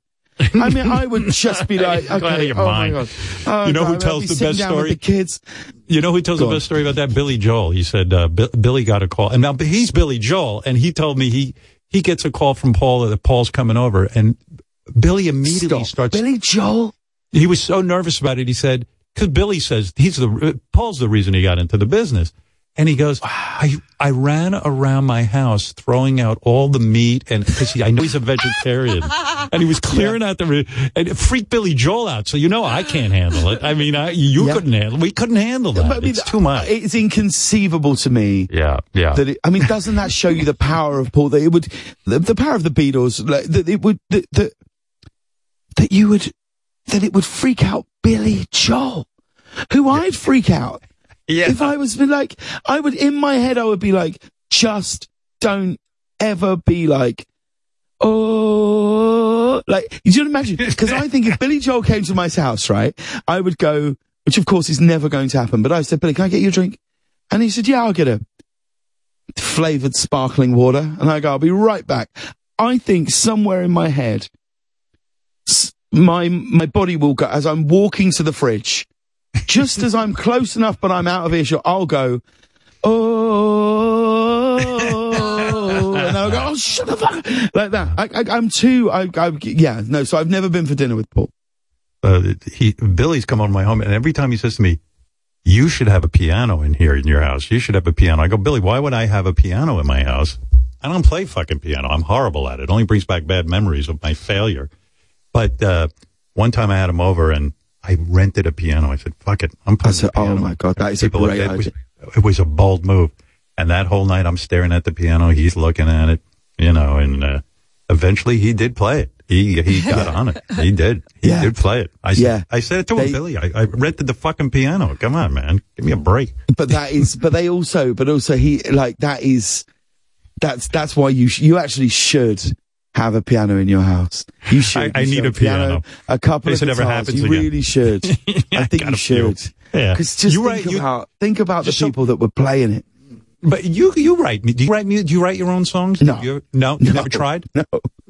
I mean, but your father was a musician. But your father was your whole family. Do you play any instruments? No, really, that's my greatest regret, and I say it to my children. I go, my son is loves guitar, plays bass. And at one point, like, and he sort of, he did that thing of like, can I miss practice this week? You know, he goes to like guitar teacher, and that happened a few weeks on the trot, you know, and I said to him, I was like, buddy, it's my greatest regret that I gave up learning the piano. Because my thing is, I don't know if you're like this, I wanted to be able to play the piano. I didn't want to learn to play the piano. And learning to play the piano takes an extraordinary amount of discipline. and I just couldn't see the leap. I was like, is this worth the 5 years? But I said to my son, Max, I said, can I tell you something you're never going to hear in your life? You're never going to hear anybody in their 20s, 30s, 40s, 50s, 60s go, ugh, I wish I couldn't play this thing. Yeah, right. I wish I couldn't play this guitar. It's so annoying that I can just pick this up and play. I said, oh, you're not. And I was like, and now's the time. Maybe that's something I'll try and do when I finish the show. Maybe you should. You know, you're so right, because I remember I had piano lessons and I hated them so much. So all I wanted to do was be like, I wanted to be like the Dave Clark Five, not even the Beatles. I'm like, I remember I went out and got an electric piano and everything, and I can only bang out the same three chords. I should have fucking sat there. And I mean, I could have been Eddie Van Halen maybe if I had spent some time. I can do enough chords if I've got enough practice, but I can't, I've got enough to do some chord structure, and that's it. I can't, so sometimes we'll do bits on the show where I'll just I'll play the chords and Steve, our piano player, will play on top and be around me and stuff, but I'm not in any way accomplished enough to, what I'd love to be is one of those guys who's in a hotel bar and just goes, right. Oh yeah, I'm just going to tinkle on this. Yeah. I've got enough where I can play so where it isn't just, dun, dun, dun, dun, dun, dun, just to be able to twinkle over the top. You know, to know where it's going, where it's going to beginning, the middle, and the end of it, you know? My best friend growing up could play piano like that. And we'd go to a girl's dorm room or something. And if there was a piano, he'd sit down and start playing. And all of a sudden, he was Richard Gere in Pretty Woman playing for Julia Roberts. I mean, but that's the power of music. It's what where we started. It's the power of music. I was like, so it's not stupid. Good. Yeah. And it's not good if you can see, being able to sing is almost irrelevant in those moments because there is nothing worse then if you go, right? Maybe I'm amazed because people go, "Shut up! You're an asshole." Work. It doesn't work in any way. Yeah, no. Being able to, you're right. Just tinkle on that. You know, you talk about some of your greatest moments. Like to me, I think about the fact that you actually went out and skydived with Tom Cruise and stuff like that. Like you know, like. Me, I'm like, they're making me go to Miami and do a couple of shows next week. And I'm like, oh, fuck, do I really have to go to Miami? I mean, you really put it out there. You can't wait. You can't wait to go to Miami. You're so excited. I can feel it. I can feel it. Robin, are you going to go to Miami? No. You're not going to go to Miami. How dare she? Just you, Howard. Just me. Wow. Because isn't it the Formula One as well, right? Is it the Formula One coming out? Yes, it is. But I was thinking, we filmed there last year. You're going to have a blast. Oh yeah, it's my kind of people. By the way, also you played dodgeball with Michelle Obama. I mean, that's a great bit, you know. And there's a lot of pressure filming that kind of stuff. But the bit, here's the regret: the bit you never got to do, and I thought it was a great idea. You were going to spend an entire day up in a glass booth billboard with J-Lo in a box, right? In a box. Yes. You had this idea. Was this your idea or is it one of the geniuses who worked with you? No, this one was actually mine. Most of ours, most of ours come from the Incredible Irish one, but this one was actually mine. I don't even know where it came from, but I remember where I was when I was driving home, where J-Lo had a big documentary. I think it was on Netflix. I'm not sure. Maybe somewhere else. And there was going to be this big billboard for her, this doc. That was going to be on Sunset Boulevard. And what we'd got told is that J-Lo would really love to do something around the fact that this billboard, we've done car pools with her. She's done come on the show a bunch of times. She was like, she'd love to do something where we could incorporate that billboard in the bit somehow. And I was like, well, why don't we suspend a glass box over the billboard? And J-Lo and I will live in it for a day. We'll be in there all day. A bit like when David Blaine did it in London, and he was in there for 50 days or 30 days or something crazy. And I was like, we'll rig it with small GoPro cameras. We'll have a couch in there and we'll just hang out and we'll cut it together. We could even a live stream a bit, you know, and then I think something changed in J-Lo's diary, and the only day that we could legally suspend this, there had to be some special permits. And anyway, logistically, it went away. But I think that would have been real fun. I was up and then for you that. Could have done, yeah. And I guess you would have done some like fucked up stuff in the box, just people staring at you and talking to you. Yeah, and all that stuff. And then we try and have people. We were going to see if like Ben Affleck would just come and pop in for half an hour, maybe deliver us our lunch and things like that. And we would bring, we'd bring someone in and we'd both try and draw them. Like we just have like silly things, or maybe someone like, and we never got this far, but someone like Charlie Puth comes in and serenades us for 20 minutes while we're in, we thought it would be a really, really fun bit. Or you eat something really foul and then you pass wind in the box with J-Lo. Now that's a bit. There you go. That would have been, look, that would have been dynamic. Personal issues in a box. That's the great part. James would literally go to the bathroom right on J-Lo. I mean, it would be there'd be hardly any room. That's a bit. I love it. I love this bit so much. You mentioned, some of the great writers and people that worked with you over the years. How do you break the news to them? And do you do it yourself? Yeah. In other words, there are guys, I assume, men and women who have worked with you for all of the years that you've been doing this. What do? You call them into a room and say, listen, I've got good news and bad news. The bad news is you'll be making no money. But the good news is you'll have a lot of free time or something what is the way you break? Because this is terrifying to me. Yeah, no, there was certainly, it's not something you can do with levity and humor really. No. The biggest thing that I was very, very, very conscious of doing was it not being a surprise. I'm finishing in 2 months, I really, really was very conscious of giving everybody enough time to try and put things in place to think about next, news, moves, opportunities, all those things. We just called everybody. Do you have people there who deep inside will never find another job? There are a couple of people you cut them on just now. You think everyone will? No, they are. I just never worked in a better team. I mean, I think it's something. It's something around the ones like 85 or more percent, maybe even 90% of our team was there day one.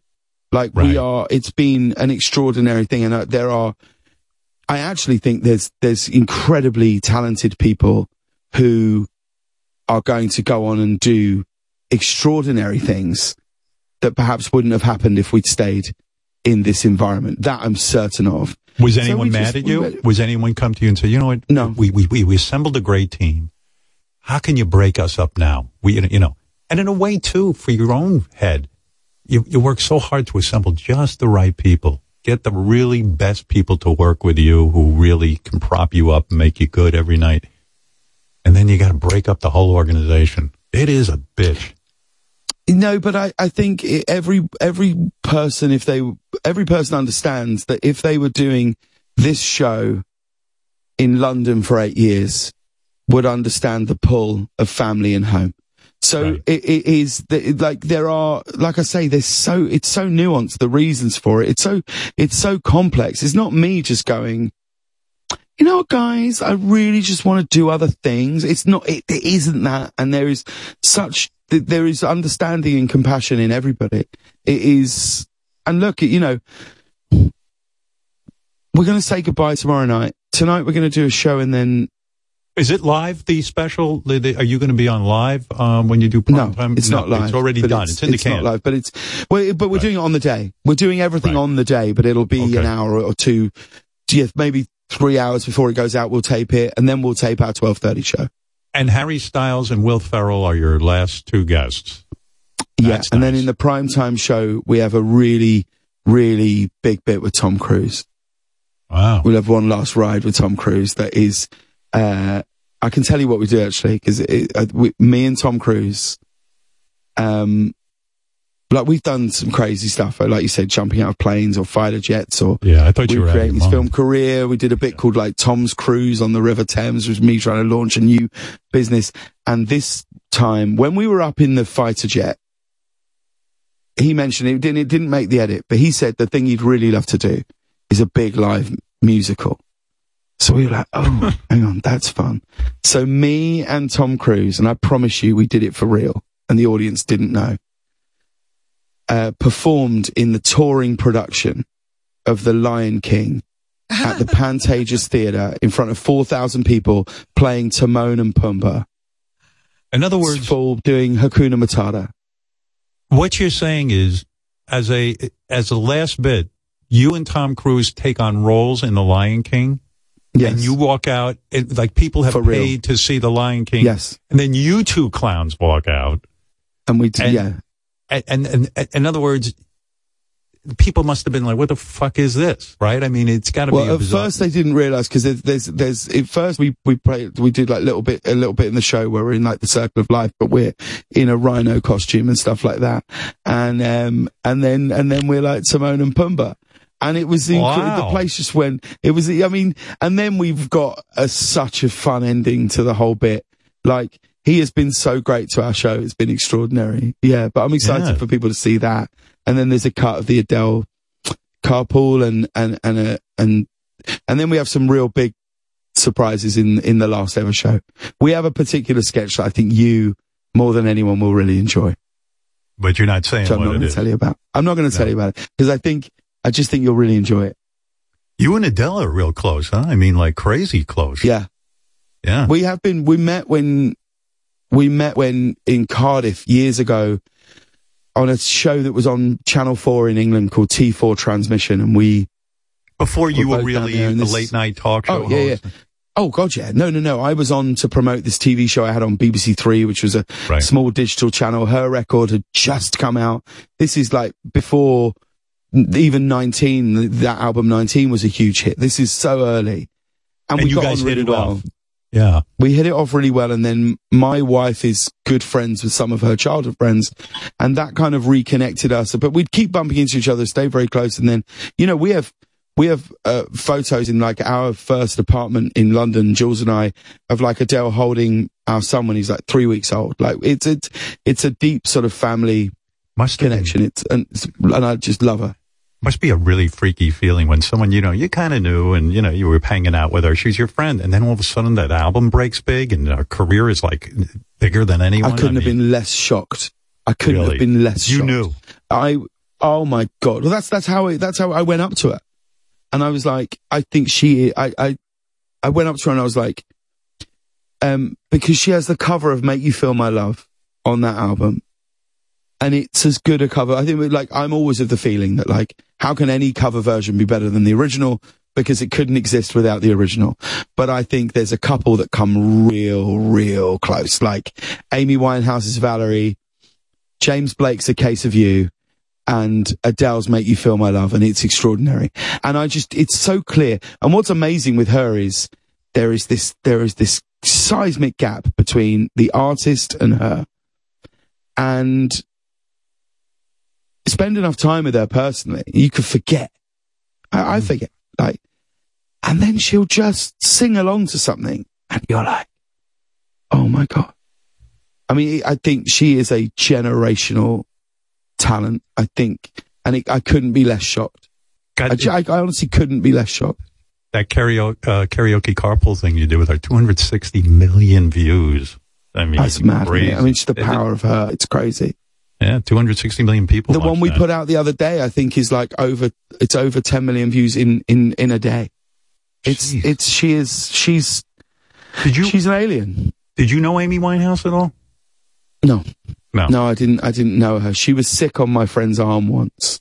That's as close as I ever. I wasn't there, but that's as close as I ever. No, I never. Like I never sick, got like to... threw up on your friend's arm. Yeah. Wow, what an honor! Like 6 a.m. and 6 a.m. Yeah, truly, we were like, dude, that's amazing. Thank you. Oh my God. Well, it's a big deal, and The Late Show with James Corden is ending it all. The final episode's going to air tomorrow night. He is ready to hang it up. He'll be around. He says he'll do other things, but he's got to go back to England. LA's fine. Any tears about it? Has there been any part of this that made you go, oh, I'm really breaking up? This is like a grieving process. No question. I mean, tomorrow night, I'll be a mess. I really, really want to try and as best I can, hold it together. But like me and Jimmy Kimmel were saying the other day, like we're really the only criers in late night now. Jimmy, listen. He said to me, he said, "I'm so happy, I'm so happy that you're leaving before me because you're like."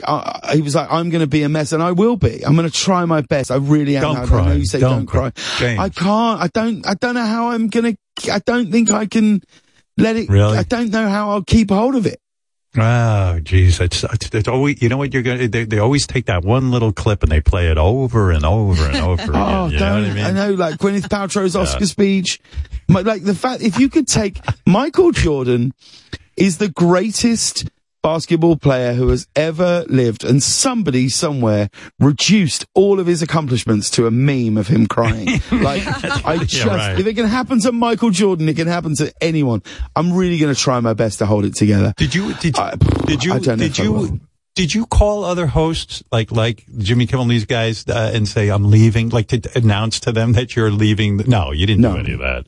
No, all right. I didn't. It didn't seem like it. Because I think if I called Jimmy Kimmel and said, "Hey, I want you to know I'm leaving," he'd be like, "Okay, cool." You know, like, what's it to me? Just, what does he have on my? He has no basis. There's no relevance to my existence in any way. Are you going to that King Charles coronation? You'll be there, right? I will not be there. No. I'm NFI. No, didn't get an invite.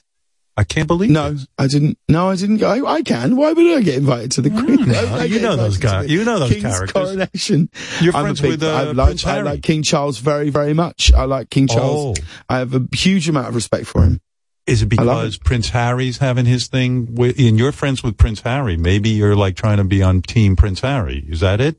I'm on no team. I'm on no team at all. Like, you're on the team. I get it. Well, Harry's going to the coronation. Harry's going. He could have been his +1 because Meghan is not going. Oh, Harry's going. Yeah, I haven't spoken to him about that. I think it would be very odd if I was his +1. I think that would be very, very strange. No, a few people have asked me if I'm going, and I can't think of a single reason why I would be there. Because you're English. You know, that's enough. I don't think it works like that. No, I what do I know? Hey, listen. I'm very excited to watch it. I really am.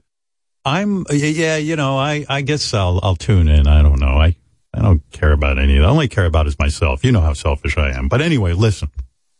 We're here to celebrate you. Congratulations on a great accomplishment. You got so many funny bits under your belt. And you brought a lot of joy to people. And we thank you for that. You've done a fine job. You walked into late night. You didn't even want to be on in late night. Les Moonves tapped you to be on in late night. And you were like, what the fuck? Why are you calling me? And yet you went with it. You adapted, right? And you succeeded to the point that you walked away on your own terms. That's unusual. You brought love and music to America. It's a home run. Thanks, man. We don't know what the future is. I'm very proud of it. Yes. You conquered the new world. You're like Columbus. You came over here. You're the one. You're the one. God bless you. Listen, dear. James Corden. That's a good name, by the way. That's a strong name. It's a very waspy name. You know what I mean? Corden. It's not as strong as Stern. You can't get a stronger name than Stern. I'm going to be stern with you. James Corden. The Late Show with James Corden. Final episode will air tomorrow night. I remember when you came on the first time on my show. So do I. You were a child. You were like a babe in the woods, and I took you under my wing, and I taught you everything you know. Or something like that. Now, listen, I'm excited for you because you're leaving the show, and now you're going to go learn and play piano. I can't wait to have you on, and once you accomplish that. That's the goal. Okay, I'll see you in about 17 years. Congrats on the big special, and I'm happy for you. Man. And, don't be a stranger. James Corden. I won't. And also, can I just say that, I meant what I said before. These moments, these coming on your show every 18 months, 24 months, throughout the journey of this, it has never, ever been lost on me. What a privilege it is to be in your orbit for a minute. And I've absolutely loved every single chat. I always enjoy when you come on. I look forward to it. All right, James Corden, everyone, you're the best. Thank you, and good luck with the show. Cheers, Howard. Thank you, Robin. Right. See you. Thank you. Not goodbye. Just cheers. Just see you later. Take care. See you, man. Bye. I wonder if James looks good. I meant to ask him if he's doing Ozempic. I want to know. I wanted to know, but it slipped my mind. But there you go. James Corden signing off. He says, that's it. I had enough. You know, the reason I asked him about, you know, the tears thing is that he's been able to, you know, sit through this whole interview talking about it, and not once did his voice crack or, you know, there was any wistfulness. I was like, boy, he seems to have this all taken care of emotionally. No, people look at my face and they don't cry. They just kind of like, they lose all emotion. You know, stop it. It's interesting. Well, anyway, I'm not going to reflect too much. Let the conversation speak for itself. Yeah. But there he goes, James Corden, and truly nice guy. All right, Robin. Well, you know, Mr. Clock says it's time to end the show. As you know, as you heard early this morning when we signed on, next week I will be live from the SiriusXM Miami studios. And it's going to be very exciting to be in a new location. And oh, you're going to wish you were there. I can't wait. It's going to be wild. It's going to, in fact, here, I'll give you a little excitement. Howard's Miami House Party. Gucci, Gucci, Gucci. Woo, woo, woo, there you go. Woo, woo. That's Charo saying Miami something. Oh. I don't know. Charo. That's the real Charo. How'd we get that? We're a big show. We got Charo. James Corden never got Charo. That's the real one. Here, I'll give you another one. Howard Miami House Party. It's fiesta. Woo! Right. You see the excitement of me being in Miami at those new studios? Everybody can't wait. Nothing better than being in a brand new studio and then having a conversation with Bobo on the phone. I mean, it doesn't get better than that. By the way, I noticed everyone who cut an exciting ID for Miami is over 80 years old. Or so. I mean, I don't know exactly how old Charo, but George Takei did one for us. Howard's Miami House Party. Y'all having a good time out there. Ay, Chihuahua. Yeah, you can feel the excitement. Fucking awesome. Howard's Miami House Party. I just realized I got to like pack a bag, bring some clothes. What else do I need? All of your toiletries. Yeah. I need to make a list of my toiletries and make sure I don't leave any of them here. You would think I was going to the moon because I'm like, yeah, I better pack my toiletries. I'm going to, you know, it is Miami. I could probably buy anything I need in terms of my toiletries. Well, you better bring your Metamucil crackers. You don't. That's already been worked out. Okay. They already set them up for me. All right. Because you don't want to go out and try to buy those. So embarrassing. Like my assistant was saying to me, well, we have everything set up and let me just read you the list of things for your, you know, for your room. And then she was like, Metamucil. And I'm like, oh, right. Like, I don't want to hear about that. You would have the strangest rider in show business if you were on tour. I love Metamucil. Thank God for it. Adios mio. Whatever that means. Howard's Miami House Party. Yeah. Guacamole. Right. A lot of excitement when I come to town. You don't want to miss it. Yeah, everybody will have a party but you. I cannot figure out why Sirius even wants me to come to Miami and like be the first, or one of the first people to broadcast from the studio. I don't even understand the concept. Like what's going to be so great? But everyone's very charged up around here about it. Well, I'm glad that everyone else is charged up. Yeah. Well, you'll be hearing from me. To them. You'll be hearing from me off the air complaining. I mean, talking to you about it. You have no idea. I mean, you do have some idea, but. I do. Yeah.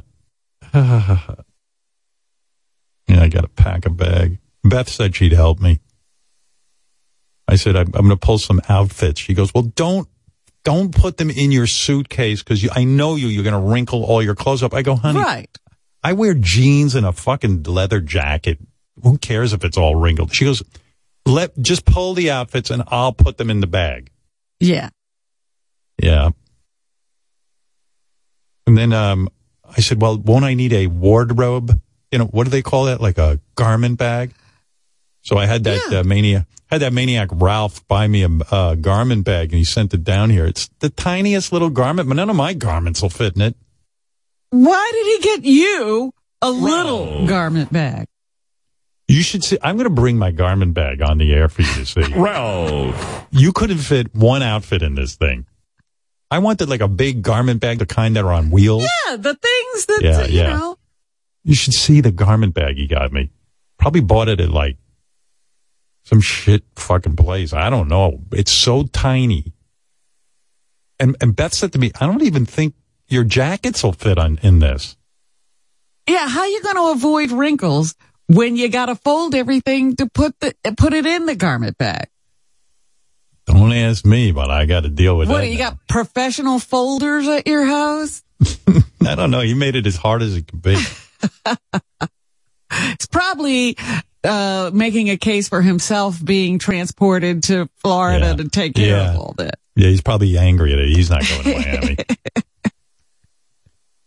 Because Ralph's like, you need me in Miami? And I was like, not really, dude. I'm just going to bring my regular clothes. I mean, I'm not getting really dressed up. Okay.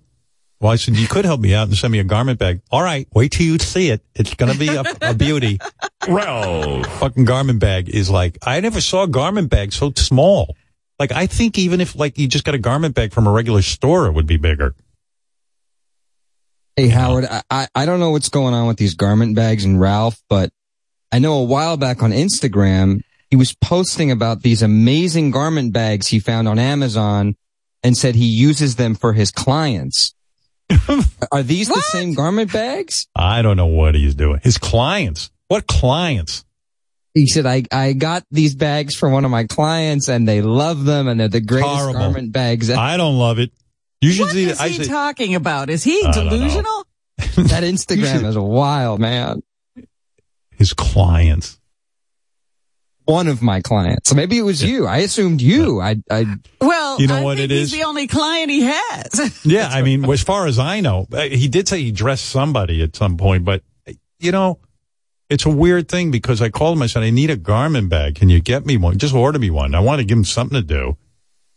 And you sent it down, and I looked. My wife and I looked at it, and we were like, well, how are you going to? My wife goes, how are you going to fit any clothing in this thing? Oh, it's like a little tiny thing. And I said, she goes, maybe you should call Ralph. I said, you know what? It's not going to do any good. So he must think I like it. Or maybe his other like client is like a dwarf. Like if they're that I don't small. Know. Has to be. It's Hezbollah or somebody. Hezbollah. That's his other client. Yeah. Oh, here's a note. The garment bag Ralph promotes on Instagram costs $29. That's what he got me. That must be it. What does it look like? I gotta show it to you. I should bring it down here, but it would take me too long. I'll show it to you when I'm in Miami next week. The big guest will be. You'll pack it because you can't use it. Yeah. Oh, I mean, it's like I don't think I could put like a jacket in there and have it zip up. I don't want to go. Get me out of this. You can't. You said yes, and everything's set up. Everything's set up. Well, I will see the boys. Yeah, that'll be nice. Yeah, no. My wife will do some shopping, and then everyone can, say that I'm locking my wife up in the house. And she can come home and do a fashion show for you in the evening. Yeah, that'll happen. I got a better chance at you giving me a fashion show. All right, Robin, I'll talk to you next week from Miami. Everybody tune in. Yes. I'll be there. And my attitude will be very positive. It won't be like today. You'll see. I'm going to go with a really good attitude. It's going to be a nonstop party. You'll start out with a really good attitude. Yeah. See how long it lasts. We can bet on it. We can time it.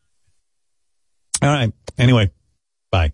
Coming soon to The Howard Stern Show. Hola, señorita. Me gusta la posita. Executive producer Gary Delabate returns as Flirty Gary. Hey, this is Gary, but my friends call me Flirty G. He'll flirt with anyone, including anal fisters. I dig out colon. Trump supporters. If you're into Trump, then baby, let's hump. And now the women of Miami as Puppy Gary. How's about a rumba cubana on my banana? It's Flirty Gary, Miami style, in the newest phony phone call in the Flirty Gary series. You like plantains? Because I'll be plantain my dick in that ass. Coming soon to The Howard Stern Show. I'm Papi G, and you'll go loco for me.